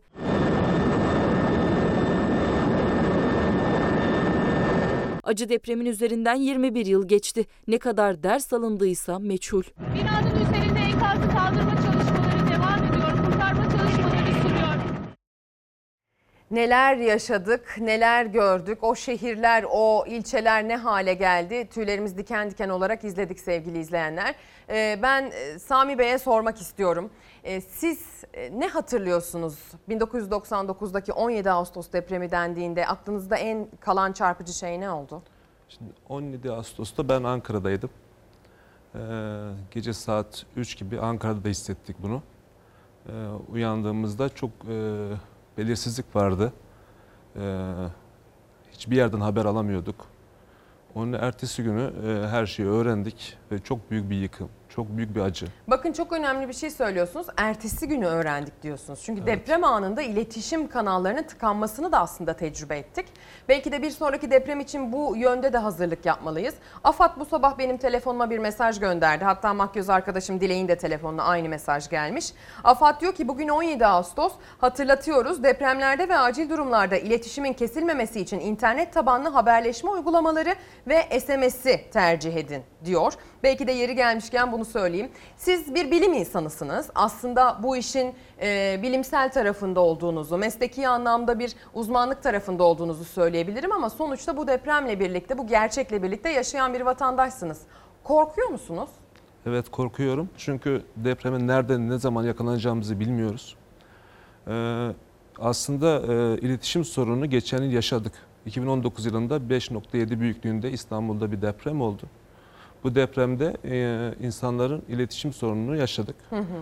Hatta e, ulaşım sorunu da yaşadık. Evet. Bu bize çok güzel bir uyarıydı. Ya bu bir e, resmen tatbikattı. İşaret fişeği. İşaret evet. Bunu mutlaka e, değerlendirmemiz gerekiyor. Değerlendirdik mi? Değerlendirmedik. Halen aynı durum devam ediyor. Yani uyarılarda da işte SMS gönderin deniliyor.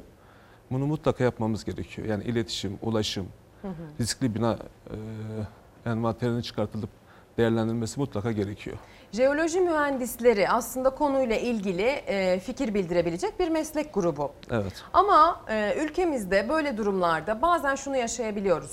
E, konuyla ilgili uzmanlar, bazen akademisyenler, bilim insanları, bu konuda araştırma yazan, makale yazan isimler dahi çözüme pek dahil edilmiyor. Sizin meslek grubunuz ne durumda? Çözüme dahil misiniz? Biz e, oda olarak e, en son e, İstanbul Büyükşehir Belediyesi'nin deprem odaklı çalışmalarında bulunduk. Ama daha önceki çalışmaların hiçbirinde olmadık. Almıyorlar. E, TMOP olarak yani Türk Mimar Mühendisler Odası Birliği olarak birçok fikrimiz var. Birçok katkıda bulunmak istediğimiz konu var. Bunu bilim adamlarıyla, bilim insanlarıyla mutlaka görüşüyoruz. Onlardan aldığımız e, görüşle bunu dile getiriyoruz. Ama maalesef işlevsizleştirilen bir TMOP var ve bundan dolayı da e, bu, bu tarz. Çalışmalara bizi dahil etmiyorlar. Peki son dahil edildiğinizi söylediğiniz belediyenin çalışmaları e, ne aşamada? Şimdi e, İstanbul Büyükşehir Belediyesi bir deprem konseyi kurdu. Bunu da bizi dahil etti. Bütün paydaşları dahil etti. Ve bunun e, içinde bir bilim kurulu kurdu. Bilim kurulunda biz- bilim insanları var. E, bunlar e, ikinci toplantısını yaptılar.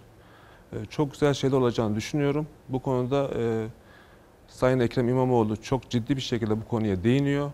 Ee, ve ilk e, çalışmamız deprem diyor. Yani bizim ilk öncülüğümüz deprem diyor. Bu anlamda kendisini tebrik ediyorum. Hı hı. Şöyle yapalım, e, madem belediyenin çalışmalarından bahsettik, o zaman e, sadece Büyükşehir Belediyesi anlamında değil, ilçe belediyeleri anlamında da bölgesel hazırlıkların yapıldığını biliyoruz. Bir örnek teşkil etmesi açısından pek çok farklı belediyede hazırlıklar, çalışmalar yapılıyor ama Esenler Belediyesi'ne bir bakalım. Esenler'de son durumu görelim.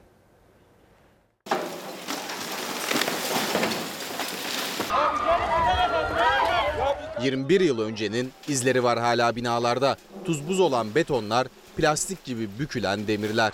20 bine yakın kişinin hayatını kaybettiği 17 Ağustos depreminin üstünden neredeyse çeyrek asır geçti. Ancak bu görüntüler Türkiye'nin depreme hala ne kadar hazırlıksız olduğunun birer kanıtı. betonu vurduğunuzda rahatlıkla paramparça hemen dağılabiliyor. Bunlar dağılıyor ve gidiyor bakın. Bu bina taşıyabilir mi? İstanbul Esenler'de riskli ilan edilen bir binada yıkım çalışması vardı. Bina 1999'daki Gölcük depreminde hasar almıştı. Eylül 2019'daki 5,8'lik Silivri sarsıntısından sonra ise zor ayakta duruyordu. Son depremde ağır hasar alan binanın yıkımı için iş makinesi neredeyse hiçbir çaba sarf etmiyor. Duvara sadece dokunuyor ama duvarlar bir anda yerle bir oluyor. Hiçbir mühendislik hizmeti almamış.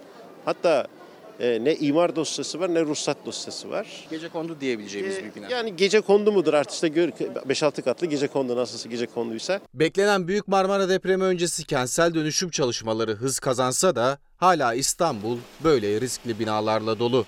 İşte depremden önce yapılan bir binanın betonları beton, kum gibi dağılıyor ve içinde deniz kabukları var. Demirleri de tamamen küflenmiş ve incecik demirler kullanılmış binanın inşaatında. Bu binalar deprem olmasına dahi gerek kalmadan risk barındıran binalar ama yeni yapılan binalarda bu betonlar ve bu kalın demirler kullanılıyor. Sadece Esenler'de 40 binden fazla konutun acil olarak güçlendirilmesi ya da kentsel dönüşüm kapsamında yenilenmesi gerekiyor. Esenler Belediye Başkanı Tevfik Göksu da dönüşümde yolun yarısını geçtiklerini anlattı. Yıkım kararı alınan binalarda yaşayanlar inşa edilen yeni güvenli konutlara taşınıyor. Şu anda hemen dönüşmesi gereken 96.100 konutumuz var. 56 bini dönüştü. Şimdi geriye kalan geriye kalan konutların dönüşümü için Esenler'in içerisinde riskli yapıların buraya transferi gerçekleşecek ve bu transferle beraber biz insanımızı bu konutlara taşıyacağız. Esenler'de durum böyle. İlerleyen dakikalarda avcılara da bakacağız ama konuğuma bir yasa konusunda da soru sormak istiyorum. Bakın bugün Dünya Gazetesi de konuyu gündemine almış. Manşetten diyor ki 500 diri fay var ama yasası yok. Büyük bir depremin ülke milli güvenliğini bile tehlikeye atacağını belirten uzmanlar çözüme yönelik bir seferberlik başlatılması gerektiğine dikkat çekiyor. Büyük Marmara depreminin üzerinden 21 yıl geçmesine rağmen %45'i birinci derece olmak üzere nüfusun %70'inden fazlası deprem bölgesinde yaşayan Türkiye hala depreme hazırlık konusunu tartışıyor.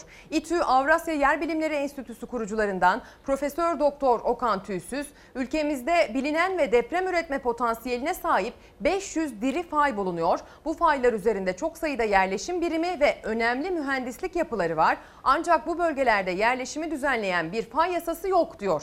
Profesör Tüysüz, deprem politikasının yara sarma değil, yara almayı önlemeyi hedeflemesi gerektiğini söylüyor. Aslında afet bilimciler hep söylüyorlar. Sadece bu deprem gibi afetlerde değil, meteorolojik afetler için de geçerli. Evet, Yani aslında bir kriz masası kurup depremden sonra ya da herhangi bir afetten sonra o krizi çok iyi yönetmek değil de öncesinde risk azaltmanın önemli olduğunu söylüyorlar. Bu yasa aşamasında neredeyiz hocam? Kesinlikle aynı fikirdeyim. Ben de eee, deprem sonrası ya da afet sonrası yapılan çalışmalar zaten onda bir sorun yaşadığımızı düşünmüyorum. Ama öncesinde bir önlem mutlaka alınmalı. Biz oda olarak eee, Elazığ depreminden sonra eee, fay yasasını ciddi bir şekilde gündeme getirdik. Türkiye'de 18 ilden eee, 18 il ve 500'den fazla eee, köy bu fay eee, faylar üzerinde özellikle e, bu Elazığ'da yaşanan depremde bütün e, riskli yapıların yıkılması, insanların e, ölmesi bu fay hattı üzerinde olan yerlerde oldu. Biz de oda olarak bu ülkenin mutlaka bir fay yasası olması gerektiğini düşünüyoruz. Şimdi fay yasasının içeriği tek, tabii ki bilim insanları tarafından e, tartışılabilir. Ama bir yasamız yok. Yani Amerika'da var. Bu çok önemli bir yasa. Fay yasası üzerinde oda olarak bizim görüşümüz şu. Mutlaka bu fay, yasası, fay hattı boyunca olan e, binaların yapı stoğunun incelenip e, bir şekilde başka yere taşınmasını istiyoruz. Bu kentsel dönüşümle yapılabilir. Başka şekilde çalışmalarla yapılabilir. Bizim görüşümüz o. Ama başka bir şekilde de değerlendirme sadece istediğimiz bir fay yasasının çıkartılması. Fay yasası. Bu e, ciddi bir olay. E, Türkiye'de mutlaka bu yapılmalı diye düşünüyorum. Anlıyorum. İsterseniz o zaman genel olarak Türkiye'nin genel ihtiyacından bahsettik. Yine biraz parantezi daraltalım. Esenler Belediyesi özeline bakmıştık. Bir de Avcılar Belediyesi özeline bakalım. Sonrasındaysa Çevre Bakanı'nın aslında genele hitaben e, konuyla ilgili yaptığı açıklamaya da bakacağız ama önce bir Avcılar'a gidelim. 17 Ağustos'ta İstanbul'da en fazla yara alan ilçe avcılar. 21 yıldır değişen bir şey yok. Dökülen tavanlar, çatlak kolonlar, deniz kabuğundan yapılmış binalar artık ayakta duramayacak halde ve tüm tehlikesine karşın Marmara bölgesinde 3 milyon konutun deprem sigortası yok ve binlerce konut riskli yapı kapsamında. Eski binaların önemli bir kısmı duruyor. Ağır hasarlılar yıkılmış. Ama orta hasarlıların 354 tanesine yeni tebligat gönderildi. Beklenen büyük deprem gerçeğine her gün her saat bir adım daha yaklaşıyor İstanbul. Çevre ve Şehircilik Bakanlığı tarafından yürütülen kentsel dönüşüm çalışmalarına göre İstanbul'da riskli konut sayısı oldukça fazla. Sadece Kadıköy'de 22.295 birim risk altında. Bakın. Avcılar çok kötü yani. O kadar hasar gördü. Kayıplar verdik ama bir çivi çakılmadı. Riskli alanlardan biri olan Avcılar'da 17 Ağustos'un 21. yılında da yüzlerce riskli binada yaşam devam ediyor. İlçede 354 riskli binaya yeni tebligat gönderildi. Bu binalarda oturanlara koronavirüs nedeniyle 3 ay daha ek süre verildi. Bu önümüzdeki 3 ay içerisinde tamamının boşalması veya yasal usulüne uygun güçlendirme ya da yapılmış ise yapıldığının tesvik eden, kanıtlayan belgeler sunulması halinde belki yıkılmayacak, boşalmayacak Ee, ama e, güçlü, güvenli, dirençli olduğu e, ispat edilemezse tahliye edip yıkım işlemleri gerçekleşecek. Riskli bina sayısı çok, sigortalı konut sayısı ise az. Marmara bölgesinde 3 milyon konut sigortasız. Türkiye genelinde her 100 evden 55'i deprem sigortası yaptırmamış. Sakarya'da ise 194 bin konut sigorta yapılabilir durumdayken 164 bin konut sigortalı. Sevgili izleyenler tabii ki çok e, gittiğimiz nokta çok sıkıntılı bir nokta. Avcılar özellikle 99 depreminde İstanbul'un belki de en ağır hasar alan bölgelerinden Evet, biri oldu. Gölcük, Adapazarı, Sakarya buralar da yine e, ciddi hasar aldılar ve çok büyük kayıplar verdiler. 18 bin kişinin öldüğü bir depremden bahsediyoruz. E, avcılar özelindeki duruma da baktık. İlerleyen dak- dakikalarda bakan kurumun sözlerini de açıklayacağım ama belki de e, şunu sormalıyım. Özellikle avcılar, işte Adapazarı, Gölcük gibi noktalardan başlayarak bir aslında bilinç yayılıyor galiba. Ama e, topluma baktığınız zaman, çevrenize belki de baktığınız zaman ne aşamada görüyorsunuz deprem bilincini? Biz e, çok çabuk unutan bir milletiz. Yani bu e, sadece deprem değil, değil di- diğer afetlerde de aynı şeyi yaşıyoruz. E, bilinç olarak aslında herkes depremi biliyor, e, fayları biliyor. E, depremin ne zaman olacağını her zaman soruyorlar bizlere ama e, bununla ilgili önlem anlamında e, hiçbir şey yapılmıyor. Yani bu kamuda da öyle, e, vatandaş vatandaş açısından da öyle. Yani bu e, şöyle düşünebiliriz. İnsanlar riskli yapıları var, içinde yaşıyorlar ve bunu bir şekilde deprem olacağı zaman bir risk olduğunu biliyorlar. Ona rağmen e, bir önlem almıyorlar. Bu sadece insanlarımız açısından değil, kamu açısından da öyle. Bu anlamda e, bir bilinçlendirme çalışması içerisine girdik. Biz oda olarak bu yıl e, çok halkı bilinçlendirme anlamında çalışmaları yaptık. E, bunlarla ilgili çalışmalarımızı yapmaya devam ediyoruz. Bir belgesel hazırlığında olduğunuzu biliyorum. Galiba Ocak-Şubat aylarında bir belgeseliniz çıkacak konuyla ilgili değil mi? Evet evet. Yani bu bu bu, bu belgeselde özellikle şunu düşündük. Ee, Her zaman fay konuşuluyor, deprem konuşuluyor ve depremden sonra hemen sonrasında belgeseller yapılıyor. O anda yapılıyor.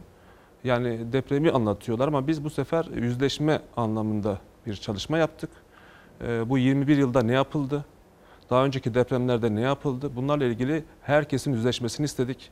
Sadece jeoloji mühendisleri olarak değil, diğer paydaşlar da işte e, şehir plancıları, e, belediyeler, kamu, inşaat mühendisleri, e, jeofizik mühendisleri hepsinin kendisiyle Hı hı.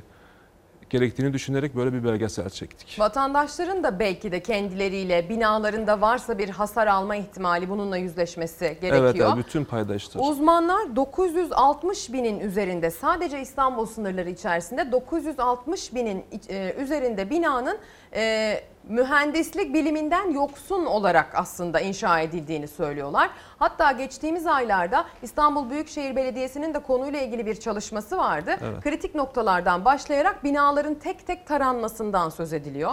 Binalar 1-2 yıl içerisinde risk faktörüne göre öncelik sırası yapılarak taranacak ve sonrasında kişinin oturduğu binanın e, depremle ilgili ihtimali ortaya konacak. Biz de artık bilebileceğiz. Yani kişiler inisiyatif alarak üzerine para ödeyerek apartmanca para toplayarak değil de belediyenin ücretsiz hizmetiyle aslında zaman içerisinde binalarındaki durumu görme şansına sahip olacaklar. E, bu çok güzel bir uygulama. Belki Evet. de Türkiye geneline yayılmalı. Kesinlikle yayılmalı. Zaten e, şöyle düşünüyoruz. 99'dan önce yapılan tüm binaları biz aslında riskli yapı sınıfına sokuyoruz. Evet. Yani 99'dan sonra çünkü bir yapı denetim yasası çıkartıldı ve bu e, deprem yönetmeliği de bu anlamda yürürlüğe girdi ve e, 99'dan sonra yapılan çalışmalarda bir zemin etüt raporu hazırlanıyor. Bu zemin etüt raporlarına göre bir statik hazırlanıyor ve burası mü- mühendislik hizmeti görüyor. Ama e, 99'dan önceki yap- yapılan yapılarda çoğunda bu hizmet olmadığını düşünüyoruz. Biz genel anlamda böyle bir sayı verebiliyoruz ama e, Büyükşehir Belediyesi'nin yaptığı çalışma çok güzel bir çalışma. Bir envanterin çıkarılması çok güzel olur. Çok önemli. Evet, Hiçbir evet. veri tabanı yok bu konuyla alakalı bildiğimiz Kesinlikle yok. kadarıyla. Ülkemizin bilimsel anlamda böyle bir veri çalışması yapma alışkanlığı yok. Ee, bu deprem ve binaların durumuyla alakalı da aslında karşımıza çıkan bir gerçek. Ben sözünüzü e, kesiyorum, bir virgül koyuyorum. Devam edeceğiz aslında. Kanal İstanbul konusunda tartışacağız ama isterseniz Çevre ve Şehircilik Bakanlığı Murat Kurum'un, e, Bakanı Murat Kurum'un yayınladığı o videoya gidelim. 17 Ağustos özelinde bilgi veren bir video paylaşımı yaptı ve acıların tekrarlanmaması için binalarımızın risk te- e, tespitini mutlaka yaptıralım çağrısı vardı orada. 17 Ağustos gecesini hiç unutmadık. Aynı acıları tekrar yaşamamak için var gücümüzle çalışıyoruz. Bugüne dek 1 milyon 180 bin binanın denetimini, 650 bin riskli konut ve iş yerinin yıkımını gerçekleştirerek 24 milyon vatandaşımızın huzurla uyumalarını sağladık. Standartlara uymayan inşaat malzemelerine geçit vermedik, vermiyoruz. Ama yetmez. Depreme hep birlikte daha da iyi hazırlanmalıyız. Sizler de binanızın risk tespitini yaptırarak güvenli geleceğimize katkıda bulunun. Video bu şekildeydi. Risklerimizi azaltmamız yönünde yapılan çağrıları içeriyordu sevgili izleyenler. Şimdi deprem özelinde bir diğer tartışma daha var. İsterseniz ona bir e, bir bakalım. Yani çünkü peyderpey bu tartışma raflardan inip gündemimizin e, ilk maddesi olarak karşımıza çıkıyor. Kanal İstanbul tartışması. Kanal İstanbul tartışması özellikle deprem parantezinde incelendiği zaman başka bir boyuta taşınıyor. Çünkü aslında deprem olduktan sonra yaşanabilecekler konusunda hem uzmanlar hem de ilk olarak en çok e, sözünü duyduğumuz e, Ekrem İmamoğlu'ndan aslında e, karşıt sesler duyuyoruz. E, şöyle bir toparladık. Bu zamana kadar deprem üzerinde özelinde yapılan Kanal İstanbul tartışması ne aşamada diye onu bir izleyelim. Sonrasında e, Kanal İstanbul konusundaki fikrini de soracağım konuğuma.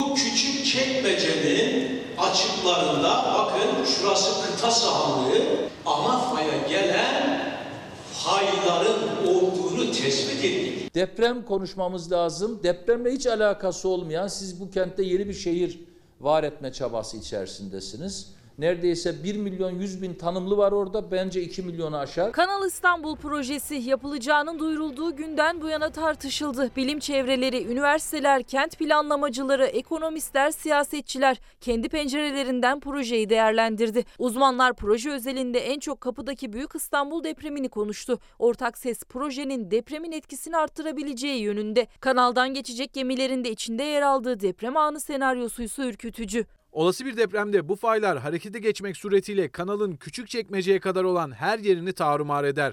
Tsunami bu kanala girdiği zaman o sırada kanalın içinde gemi falan varsa onu da sürükler götürür ve bir yerlerde taşıdığı malzemelerle kanalı tıkadığı an orada bir barajlanma olur.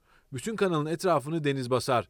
Bir daha da orayı kurtaramazsın. Profesör Doktor Naci Görür Kanal İstanbul çalıştayında da üzerine basa basa söylemişti. Kanalla depremin yıkıcı etkisi artar demişti. Asıl büyük canavar da burada. Bu harekete geçtiği zaman en az 7.2 eğer bu faylarla harekete geçerse o zaman bu şiddet daha artar. Allah korusun. Ben hangi güç, hangi mevsim yapısı tutar onu bilemiyorum. Kanal İstanbul'un çok bilimsel e, içeriklerle dolu bir kitabı çıktı bizde geçen hafta. Kitabımızda da Naci Hoca'nın aslında bu görüşleri var. E, büyük bir tehdit yani e, işte tsunami etkisi o bölgedeki kaygan zeminin yaratacağı ilave tehditler çünkü orada bir yapılaşma düzenleniyor. Ve kanal gerçekten bir felakete dönüşebilir.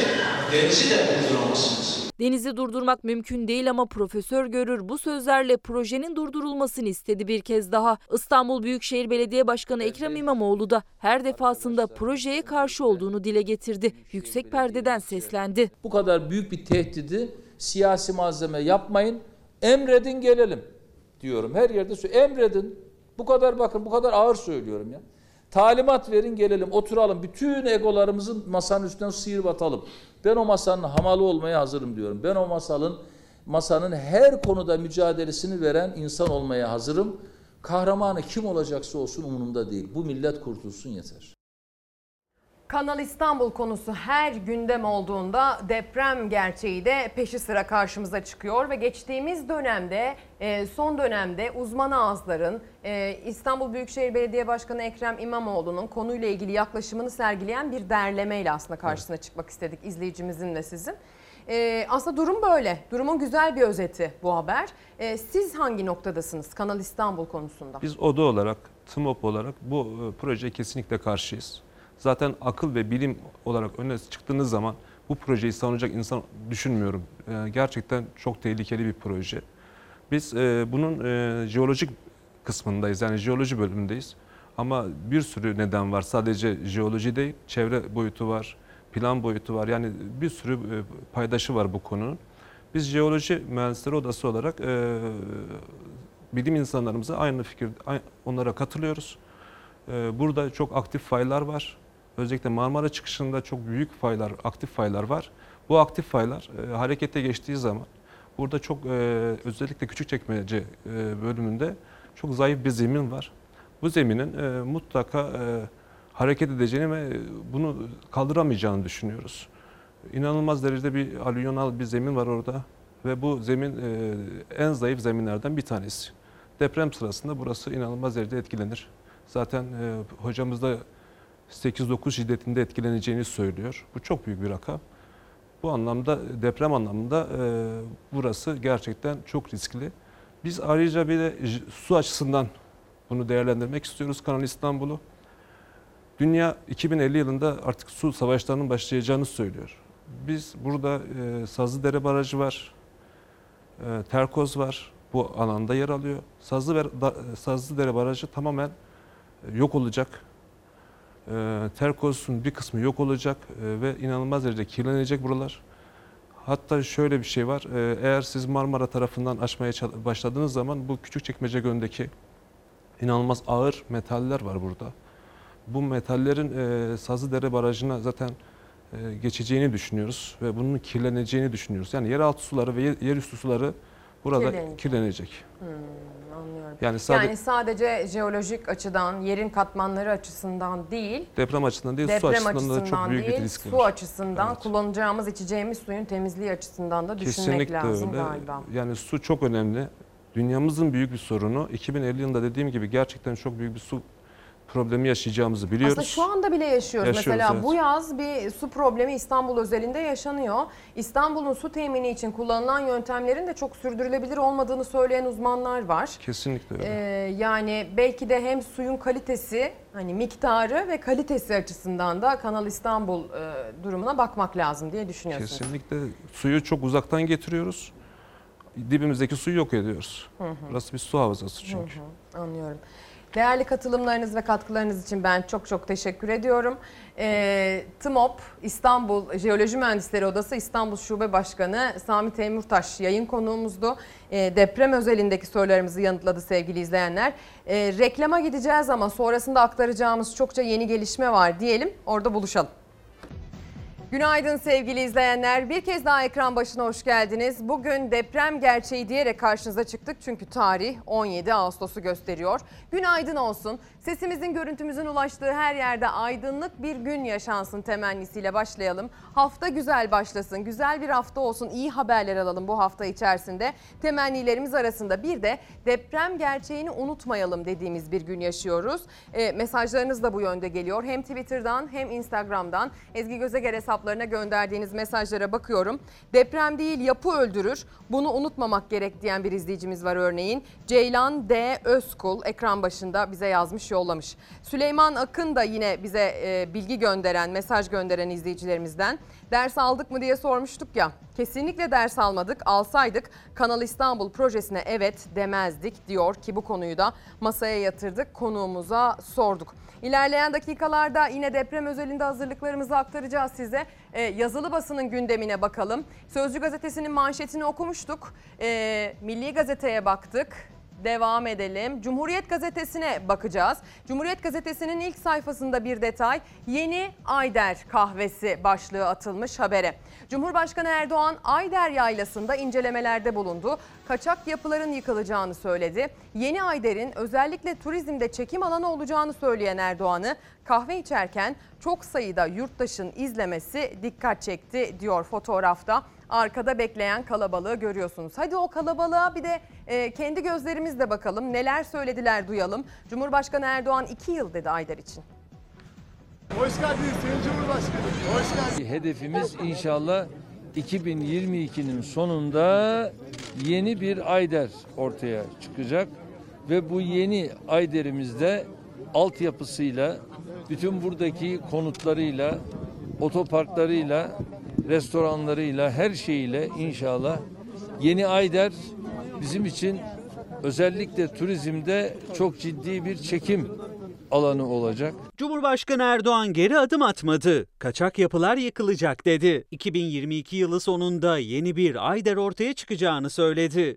Binalarımızda yapacağız ki burada haklı olanlar ben buradayım. da bu yapılan yerleşsin. Allah senden razı olsun. Allah başımızdan eksik etmesin. Allah seni başımızdan eksik etmesin. Güneysu ilçesindeki evinden helikopterle Ardeşen'e gelen Erdoğan, karayoluyla Ayder Yaylası'na ulaştı. Erdoğan yol kenarındaki bir tezgahtan haşlanmış mısır satın alarak kendisini takip eden gazetecilere ikram etti. Hacı gel Bizi çağırıyorsun. Anne. Dur yavaş.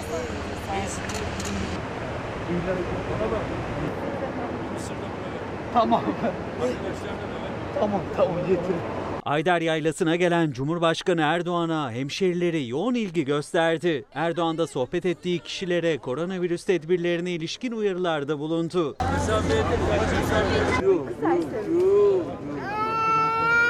Bölgede yapılan çalışmalar hakkında bilgi alan Cumhurbaşkanı Erdoğan, Ayder Yaylası'nın kayak turizmine kazandırılacağını söyledi. Bu arada bir kayak turizmine yönelik çalışmayı da yine ilgili bakan arkadaşlarımız daha önce yapılmıştı. Onun üzerinde de çalışmalar devam ediyor ve bütün bunlarla beraber bir kolektif anlayışı hakim kılacağız. Erdoğan'a bölgedeki kaçak yapıların durumu da soruldu. Uzungöl ve Ayder Yaylası'ndaki kaçak yapıların yıkılacağını tekrarlayan Cumhurbaşkanı Erdoğan, vatandaşlar mağdur edilmeyecek dedi. Bunlarla beraber kimseyi de mağdur etmeden buralardaki hak sahiplerine bir inşaatlarıyla konuşup mağaza ise mağaza bunun dışında özel vesaire neyse bunların haklarını da teslim etmekte hiçbir zaman tereddüt Size güveniyoruz. Bizi mağdur etmeyeceksiniz. Bizi mağdur etmeyeceksiniz. Ayder çok daha iyi olacağına inanıyoruz. Elimizi uzattınız çünkü. Milliyet gazetesi de Ayder'deki çalışmalara ilk sayfadan yer vermiş. Ayder'de hedef 2020 başlığını atmış. Cumhurbaşkanı Erdoğan, Rize'nin Çamlıhemşin Hemşin ilçesine bağlı Ayder Yaylası'nda Çevre ve Şehircilik Bakanlığı'nca yapılan çalışmaları yerinde inceledi. Erdoğan, altyapı kısmı 6 ayda bitirildi. Daha yapılacak çok şey var. Hedefimiz 2022 sonunda buradaki tüm çalışmaları bitirmek, ulusal ve uluslararası turizme açmaktır diye anlattı. Biz de o haberi sizlere detaylıca aktardık. E, madem icraatlardan bahsediyoruz, madem Cumhurbaşkanı Erdoğan'ın bu yaptığı son atılımla ilgili konuşmalarını aktardık. Cumhurbaşkanı Erdoğan Rize'deki toplu açılış töreninde de aslında e, AK Parti'nin icraatlarından bahsetti. 18 yıllık AK Parti e, iktidarının neler yaptığını anlattı, biraz da övdü. Muhalefet ise dövizdeki tırmanışa, işsizliğe ve ekonomi, ekonomideki darboğaza dikkat çekti. Son 18 yıldır gece gündüz çalışıyoruz. Yaptıklarımız say say bitmiyor. Türkiye'nin gündeminde işsizlik var, hayat pahalılığı var, işsizlik almış başını gidiyor. Bugün ekonomimizin yaşadığı kriz yüzde yüz bu iktidarın ürünüdür. Yüzde yüz yerli ve milli bir krizdir. Cumhurbaşkanı Erdoğan Rize'de AK Parti iktidarlarının hizmet siyaseti ve ekonomideki başarılı karnesinden söz ederken yapılanları say say bitmiyor diyerek özetledi. Eleştirilere sert çıktı. Muhalefetin ekonomik kriz eleştirileri ise hız kesmedi. Biz şu anda salgının olumsuz etkilerini en aza indirmeye odaklandık. Biz şu anda ekonomimizi ayağa kaldırmaya odaklandık. Bir hafta vatandaşlar 6 milyar dolardan fazla dolar satın alıyor. Bunlar dış mihrak operasyon yapıyor diyorlar. Operasyon yapıyorsa engelleyecek olan sizsiniz. Bugün kur çıkar, yarın iner. Yarın çıkar, öbür gün iner. Bu ülkenin 430 milyar dolar borcu var. Sen e, ihalelerini bile dolar ve euro cinsinden ya- yapmışsın. Senin vatandaşın sana güvenmiyor. Elindeki parayı götürmüş dolar ve euro olarak bankaya yatırmış. Muhalefet döviz kurlarındaki yükselmenin ekonomiye faturasını çıkarırken banka mevduatlarındaki döviz cinsinden artışa dikkat çekti. Ekonomi yönetimindeki başarısızlığı Cumhurbaşkanlığı hükümet sistemine bağladı. Erdoğan ise muhalefeti yalan ve iftira siyaseti yapmakla suçladı. Yalan, iftira, karanlık ilişkiler, ülkesine ve milletine husumetleriyle maruf kadro oluşturmak suretiyle milleti aldatabileceklerini sananların foyası kısa sürede ortaya çıkmaktadır. Bu tek adam rejimi ile Türkiye yönetilemiyor. Ülkeyi yöneten insan kendisini ekonomist de zanneder. Faizler düşerse enflasyon da düşer derse ne olur? Kafanı duvara toslarsın. İşte tosladık kafamızı duvara. Cumhurbaşkanlığı hükümet sisteminin ne geçildiğinden beri döviz kurundaki artış yüzde altmıştır. Herkesi faizcilikle suçluyorlar ama devletin faiz ödemeleri iki yılda yüzde 85 artarak 120 milyar liraya çıktı. Tartışmaları kendi mecrasından çıkartıp ülkenin ve milletin kutlu yürüyüşünün önünde bir takos haline getirmeye kalkanlara göz yumamayız. Ağır eleştiriler, sert uyarılar. Siyasetin ekonomi gündemi yine çok sıcak. Ekonominin gündemi gerçekten çok sıcak. Vatandaşın da aslına bakarsanız gündemi büyük ölçüde ekonomi sevgili izleyenler. Gazetelerin başlıklarına, ilk sayfa haberlerine de yansıyor. Korkusuz gazetesi manşetten yine ekonomi demiş bugün. Gırtlağımıza kadar borç batağındayız manşetini atmış. Kuş kadar maaşıyla geçinmeye çalışan, geçinemeyen vatandaş krediye ve kredi kartına sarıldı. CHP'li Aykut Erdoğdu 2,5 milyon kişinin kredi, 2,7 milyon kişinin de kart borcunu ödeyemediğini söyledi. Esnaf kepenk indiriyor diyor korkusuz. CHP'li vekil Utku Çakırözer Eskişehir'in en işlek caddelerinde kapanan iş yerlerini tek tek gezdi. Darboğaz'daki esnafın halini ortaya koyan ve bunu rapor- raporlayan Çakırözer satış yapamayan esnafta bıçak kemiğe dayandı. Yüzlerce kişi kepenk indirdi dedi diyor. Esnafın, işçinin, emeklinin hali harap. Geçim savaşı veren vatandaş paraya sıkışınca kredi ve kredi kartlarından medet umuyor. En temel ihtiyacını borçlanarak karşılarken borcuna da borç ekleniyor diyor. Hemen altta Ömer Fethi Gürer'le ilgili bir detay var. Geliri asgari ücretin altında olan herkese sosyal yardım verilsin. Bu çağrı Gürer'e ait. CHP'li Gürer'in teklifi kabul edilirse 2.324 liranın e, 2324 liranın altında kazancı olan kömür ve gıda yardımı alacak deniyor. Manşetinde Korkusuz'un yine bugün ekonomi var. İsterseniz Hacı Bektaş Veli törenlerine gidelim. Ee, Nevşehir'e gidiyoruz. Oraya gittiğimizde kimlerle karşılaşacağız? CHP'li Kılıçdaroğlu'yla karşılaşacağız ve İmamoğlu'yla.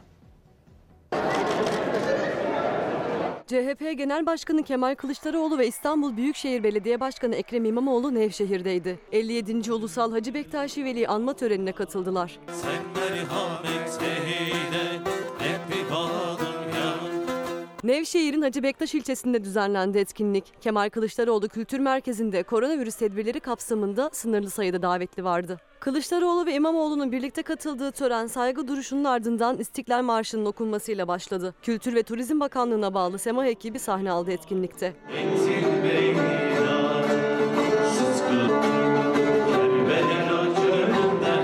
Ardından Kılıçdaroğlu kürsüdeydi. Anadolu'yu bize yurt yapan, çağlar öncesinden hakkı, hukuku, adaleti, sevgiyi, barışı ve huzuru öğreten, coğrafyamızı bir ilim irfan coğrafyasına dönüştürmek için çaba harcayan bütün erenlerimizi, velilerimizi, mürşitlerimizi, pirlerimizi, dervişlerinizi huzurlarınızda bir kez daha rahmetle ve şükranla anıyorum. Kılıçdaroğlu'nun ardından Ekrem İmamoğlu da bir konuşma yaptı. Hacı Bektaşi Veli anma etkinliğinin önemine değindi.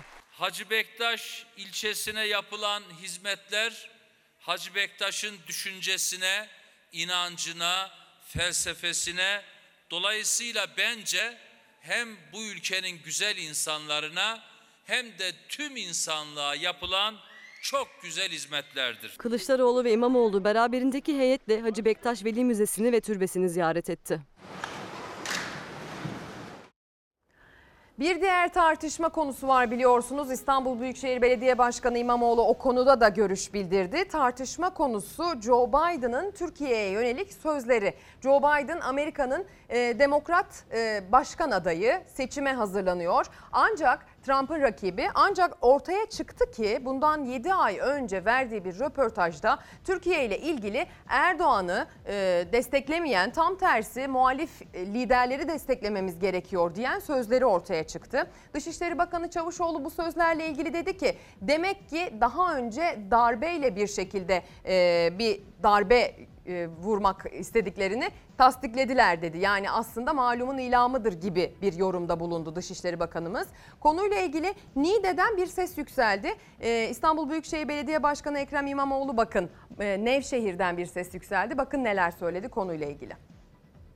Amerika Birleşik Devletleri'nin e, başkan adayının e, Türkiye'ye bir demokrasi e, ayarı verme e, cümleleri kabul edilemez. Bu e, hepimizin şiddetle kınayacağı, reddedeceği bir durumdur. 750 yıldır burada yaşayan bu derinlikteki Hacı Bektaş Veli'nin içinde demokrasi vardır, özgürlük vardır, barış vardır.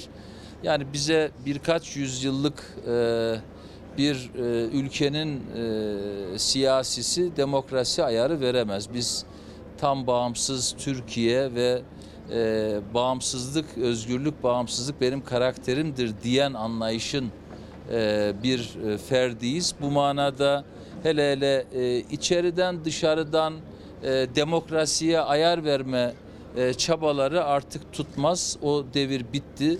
E, bu ülkenin yaşayanları, bu güzel e, milletimiz e, gerektiğinde gereken sonucu ortaya koyar. Koymuştur da geçen yıla baktığınızda görürsünüz. E, yoksa ama dünyada ama yurt içinde bir avuç insanın ayar verme çabasının bittiği bir dönemi yaşıyoruz. E, dediğim gibi e, kınıyoruz. Türkiye'miz çok güzel, demokrasi ve cumhuriyet sevdalısıdır. 83 milyon insanımız. Biden konusu aslında daha da tartışılmaya devam edeceğe benziyor. Biliyorsunuz bu konuda tartışmanın bir diğer ayağı da neden şimdi şeklinde oldu. Yani 7 ay önce e, yapılan bu röportaja verilen tepkinin neden şimdi olduğu sorgulanıyor. İktidar tarafı ise görüntülerin yeni ortaya çıktığı şeklinde bir savunmayla karşımıza çıkıyor. Şimdi isterseniz biraz çevre haberleriyle devam edelim. Salda Gölü diyeceğim size. Salda Gölü deyince aslında yine üzerinde çok tartıştığımız bir konu olduğunu biliyoruz. Son olarak Salda Gölü'nde yapılacak araştırmaların derinleştirileceği haberi elimize ulaştı.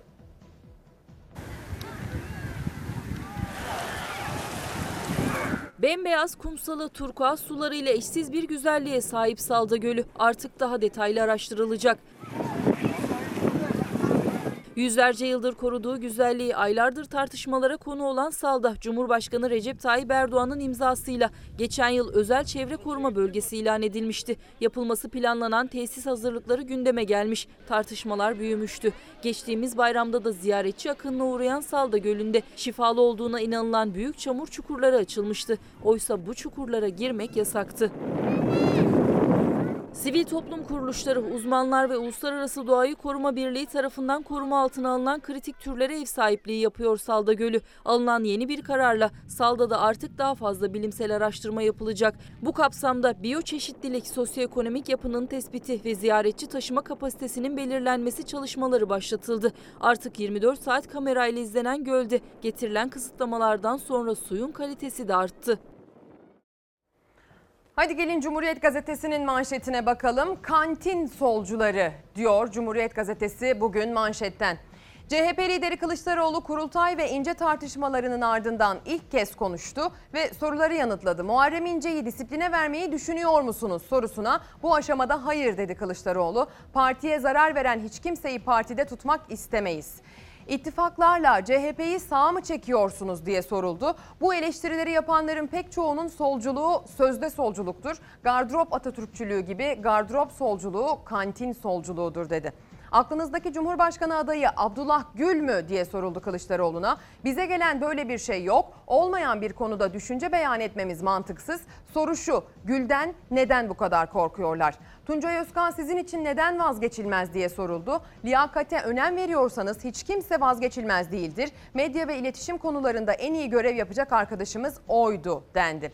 Erbaş'ın hedef aldığı Atatürk'e sahip çıkmadığınız için eleştirildiniz e, şeklinde bir soru yöneltildi kendisine. Ayasofya konusu bir oyundu. Erdoğan Ayasofya'yı ikbali için açıyordu. Biz bu oyuna gelmedik dedi Kemal Kılıçdaroğlu. Ayasofya konusunu ve Ayasofya'da okunan hutbeyi dün bir kişi daha dillendirdi Muharrem İnce. Muharrem İnce bir cevap olarak aslında konuyu gündeme taşıdı.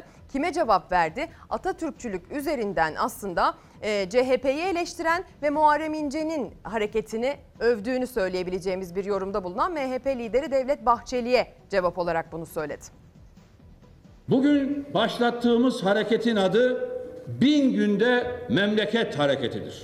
4 Eylül'de Sivas'ta olacağız. Parti kurar mı kurmaz mı bilmiyorum ama benim tespitim şudur. 4 Eylül'de Sivas Kongresi'nin ruhuyla atacağı adımla CHP içinde Atatürk'e dönüş hareketini başlatacaktır. Sayın Devlet Bahçeli, Muharrem İnce CHP içinde Atatürk'e dönüşü başlatacaktır dedi. Ancak kendisi desteklediği hükümetin Atatürk'e dönüşünü başlatamadığı için hakkımda yaptığı yorumlar hükümsüzdür. Bin günde memleket hareketi diyerek yola çıkan Muharrem İnce'ye Atatürk vurgulu mesajlarla tam destek vermişti MHP lideri Devlet Bahçeli. İnce o destek mesajlarına sert çıktı. Bahçeli'ye yanıtı aynı şekilde Atatürk hatırlatmasıyla verdi. Muharrem İnce kaynağından ve kökünden kopan CHP'yi özüne döndürmek maksadıyla çaba sarf edecektir. Anlaşılan odur ki bin günde memleket parolasıyla Atatürk'ü ve kurucu değerleri hareketin mihveri yapacağı anlaşılmaktadır. Biz Atatürk'ün partisinin 40 yıllık neferiyiz. Atatürk'e beddua eden Diyanet İşleri Başkanı'nı görevden aldıramadığı için hakkımda yaptığı yorumlar hükümsüzdür. MHP liderinin sözleri benim için hükümsüzdür dedi İnce. Bahçeli'nin ortağı olduğu Cumhur İttifakı'nda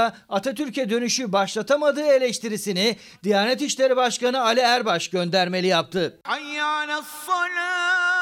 Erbaş Ayasofya'nın açılışında Atatürk'ün de imzası olan Ayasofya'nın müze olarak kullanılması kararı ile ilgili tepki çeken bir konuşma yapmış. Bahçeli de sonrasında Ali Erbaş'ın sözleri bağlamından koparıldı deyip Diyanet İşleri Başkanı'na sahip çıkmış muhalefete yüklenmişti. Vakfedenin şartı vazgeçilmezdir. Çiğneyen lanete uğrar. Atatürk'e lanet okunduğu yalanıyla imal ve inşa edilen kutuplaşma zalim bir bölücülüktür. Bizim hareketimizde asla Atatürk düşmanları olmayacaktır. İnce sözünü sakınmadan tepkisini dile getirdi. Gözler Bahçeli'de İnce'den yükselen tepkiye yanıt verip vermeyeceğinde. Sıradaysa bir ekonomi haberimiz var. Haberde aslında son günlerde çokça tartışılan e, Hazine ve Maliye Bakanı Berat Albayrak'ın dolarla ilgili çıkışına rastlayacaksınız. Ancak buna yönelik eleştiriler hangi yol üzerinden yapıldı biliyor musunuz? Tutuklu gazeteci Yeni Çağ Gazetesi yazarı Murat Ağrel'in elektrik faturası üzerinden.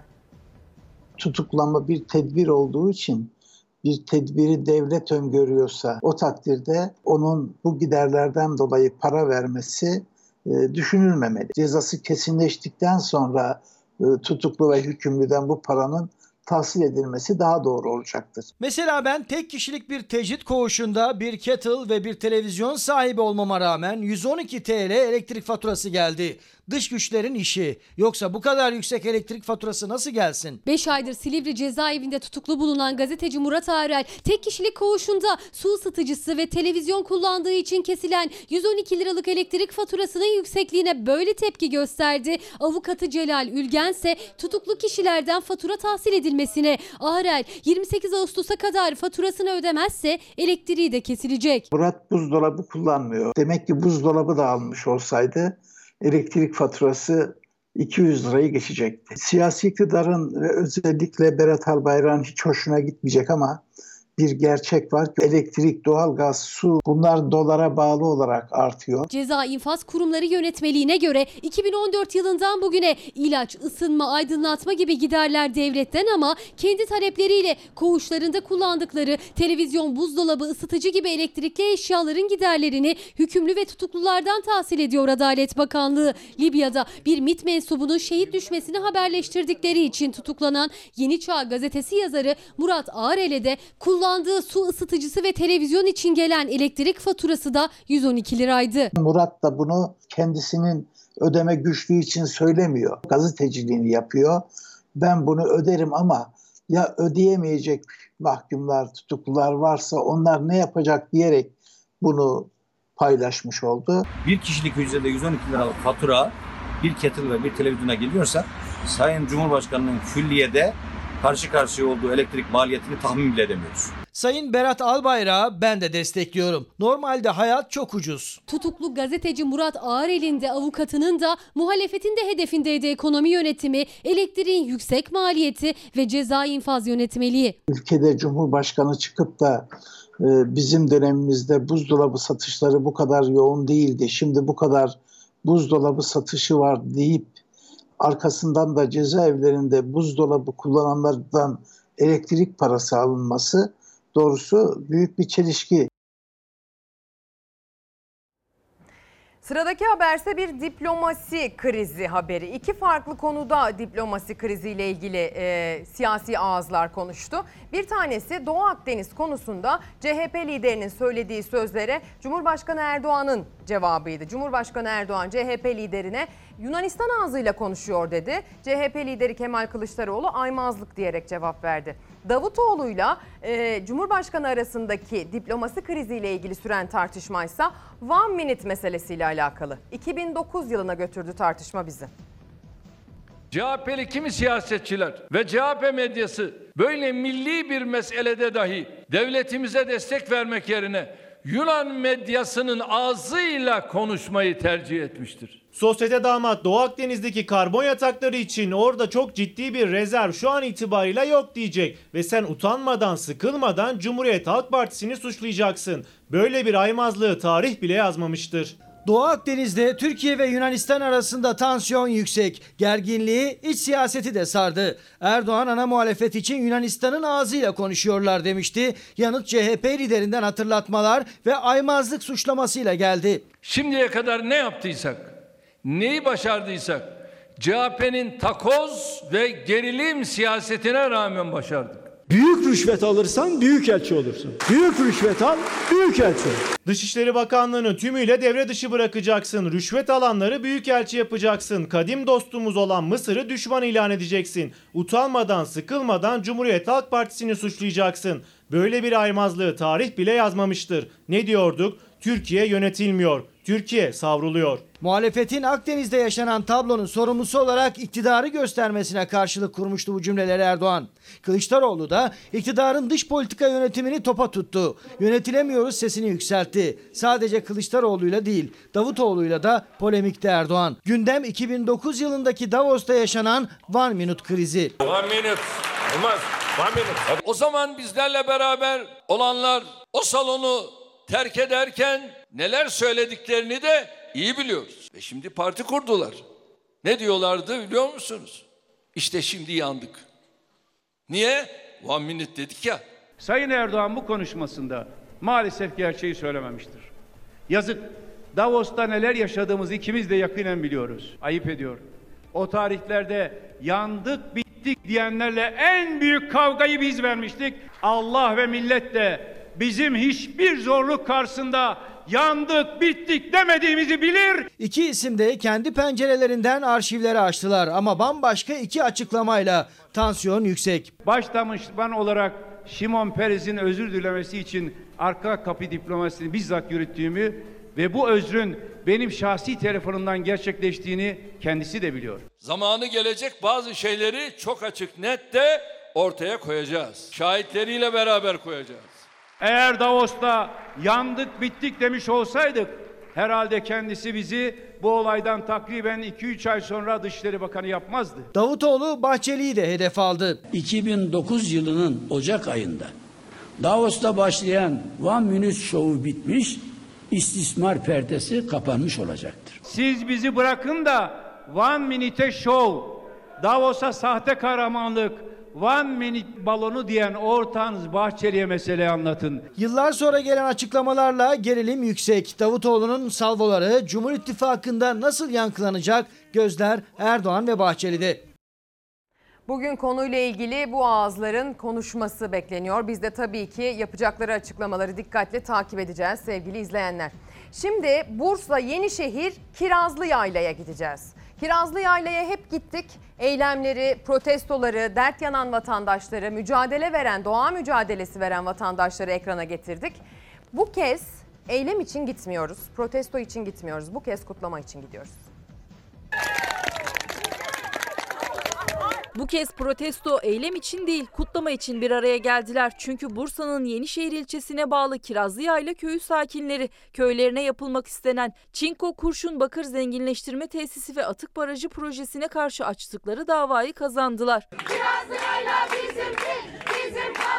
Aylardır canla başla uğraşıyorlardı. Kirazlı Yayla'da yapılmak istenen Çinko Kurşun Bakır Zenginleştirme Tesisi ve Atık Barajı projesine karşı protestolar düzenlediler. An geldi gerginlik tırmandı. Hatta gözaltına bile alındılar. Ama Kirazlı Yaylalı kadınlar yılmadı. Dava açtılar. Bölgede incelemelerde bulunan bilirkişi heyeti de şirket çalışmalarına ilişkin ÇED raporuna olumsuz yönde karar verdi. Mahkeme yürütmeyi durdurma kararı aldı. Şirket jandarma tarafından köyden çıkarıldı.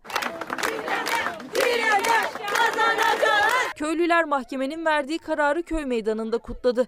Kutlamaya eylemlerin başladığı ilk günden beri köylülerin yanında olarak destek veren CHP Bursa Milletvekili Nurhayat Altaca Kayışoğlu da katıldı.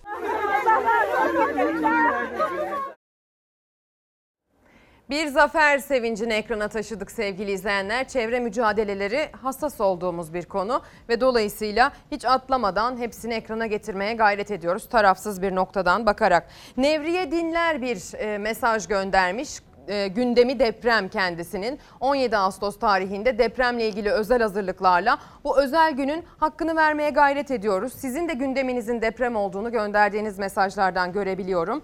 Depremde ölenleri rahmetle anıyor Nevriye Hanım. Deprem gerçek bir gün yaşanacak. Bunu çocuklarımızı ve gençlerimizi bilgilendirerek kabullendirmemiz gerekiyor. Depremde ve sonrasında yaşanılacakları ruhsal ve fiziksel eksikliklere karşı eğitimle çözmeliyiz diyor. İlk ilk yardım, arama kurtarma eğitimleri ve hazırlıklar arttırılmalı diye söylüyor. Ne kadar hazırız diye sorduğumuzdaysa şimdiki haberde izleyeceğimiz manzara cevap niteliğinde. İki bina arasında zeminden gökyüzüne doğru genişleyen bir boşluk. İlk bakışta göz yanılgısı gibi görünse de 17 Ağustos depreminin eseri aslında. O günden bugüne ayakta durmaya, insanlar içinde yaşamaya çalışıyor. Topun böyle kaymasının sebebi ne abi? 5 santim binada yamukluk olduğu e, dışarıdan da belli oluyor zaten. Bina yamuk. Binlerce kişinin hayatını kaybettiği Gölcük depreminin merkez üssüydü Kocaeli. Tarih 17 Ağustos 1999. Can kayıpları, yıkılan evler, yıkılmaya ramak kala ayakta kalan binalar. 21 yıl geçti ama e, üzülerek söyleyeyim 29 tane binamız hala ağır hasarlı olarak e, Kocaeli'nde ayakta. 1500 tane de binamız e, orta hasarlı olarak e, içinde insanlar yaşamaya maalesef devam ediyor. Yaklaşık 45 saniye süren 7.4 büyüklüğündeki depremin üzerinden 21 yıl geçti. Ama yıkılmak üzere duran o binalara müdahale edilmedi. Yan yatan binalarda yaşayan aileler zemindeki eğrilikleri aldırmadan yaşamlarını sürdürüyor. Evlerde bardağa konulan sular, tabağa koyulan yemekler ve zemine yerleştirilen dairesel cisimler eğime doğru hareket ediyor. Ev sahipleri de çevrede yaşayanlar da tedirgin. Binaların yıkılmasından, aynı acıların tekrar yaşanmasından korkuyorlar. Bu konuda hem yüksek mühendis, jeoloji yüksek mühendisi olan hem de e, CHP'den milletvekili olan bir ismin sesine kulak vereceğiz şimdi. Kendisi fay yasası ile ilgili ses yükseltti. 17 Ağustos 1999 depreminin üzerinden tam 21 yıl geçti. Acılarını yüreğimizin en derinlerinde hissediyoruz. 17.480 vatandaşımız hayatını kaybetti. 23.781'i yaralı ve 505 vatandaşımız engelli olarak hayatını sürdürmek zorunda. 600 bin insan konutsuz kaldı ne yazık ki. Üzerinden geçen 21 yıla rağmen ve bilim insanlarının sürekli yaptıkları uyarılara rağmen halen depremlere ilişkin ciddi önlemler alınamamakta. Ülkemizde 18 ilimiz, 81 ilçemiz ve 505 köyümüz doğrudan 5 ve üzeri büyüklükte deprem üretebilecek paylar üzerinde yer almaktadır. Bir yıl önce neredeyse mecliste vermiş olduğum fay yasası halen görüşülmemektedir. 7269 sayılı afet yasasının düzenlenerek fay yasasının çıkarılması gerekmektedir. Fay zonları üzerinde doğrudan bulunan 500 bin vatandaşımızın ise buralardan uzaklaştırılarak buralar tıpkı sit alanları gibi bilim insanları tarafından çalışılarak e, yapılaşma yasağı getirilmelidir. Ülkemizde %75'i yapı stoğunun %75'i ne yazık ki ruhsatsız ve kullanılamaz durumdadır. Dolayısıyla bizler sanal gündemlerle uğraşacağımıza, Kanal İstanbul gibi uçuk projelere paralar ayıracağımıza, olası bir depremde on binlerce insanın hayatını kaybedeceği bir depreme ilişkin deprem öncesi, deprem sırası ve deprem sonrası alınacak önlemlere dair üniversitelerle, bilim insanlarıyla, sivil toplum örgütleriyle, odalarla ve bu ilgili kurumlarla derhal ortak bir çalışma yapılmalıdır. Bir tek insanın burnunun kanamasına tahammülümüz kalmamıştır. On binlerce insanın değil, hiçbir insanın canı yanmasın. Depremlerde afete dönüşmesini önleyecek önlemlerin bir an önce alınması konusunda jeoloji mühendisi bir milletvekili olarak buradan haykırıyorum. Fay yasasını bir an önce çıkarın, mecliste görüşelim ve önlemleri alalım diyorum. Fay yasası çıksın çağrısı Adana'dan geldi. CHP'li Adana milletvekili aynı zamanda jeoloji yüksek mühendisi. Fersan Kurt Adana'dan bir izleyicimiz. Adana'da yeni yapılan çok katlı binalar oturma izni ve ruhsat almadan millete satılıyor. Doğalgaz, elektrik, su hatta internet bağlanıyor. Senelerce insanlar bu doğalgaz, e, su, elektrik faturasını bina şantiye görüldüğünden fahiş fiyatlara e, ödüyor. Lütfen bu mesajımı da okuyun demiş. Bir izleyicimiz de Kadıköy'den bahsetmiş. Kadıköy'de 50 senelik binalarda oturan insanlar metrekare küçültmektense ölmeye razılar. Dolayısıyla maliklerin inisiyatifinde olan bir sorun bu şekilde çözülemez diyor. Kısa bir ara. Yaşadığımız her sarsıntıda, her küçük depremde suratımıza bir tokat gibi patlayan deprem gerçeğinden söz ettik bugün. Çünkü bugün 17 Ağustos 2020. Güzel bir sabah olsun istedik. Hep günaydın dileklerimizi istedik. İyi bir haftaya başlayalım, iyi haberler alalım diye e, temennilerde bulunduk ama günümüze 17 Ağustos gerçeğini de e, eklemeyi ihmal etmedik. Sadece bugün değil, sadece bir sarsıntı yaşandığında değil, her zaman deprem gerçeğini hatırlamak, her zaman bu gerçekle yaşamak dileğiyle diye temenni ederek kapatalım. Yarın sabah görüşünceye dek hoşçakalın.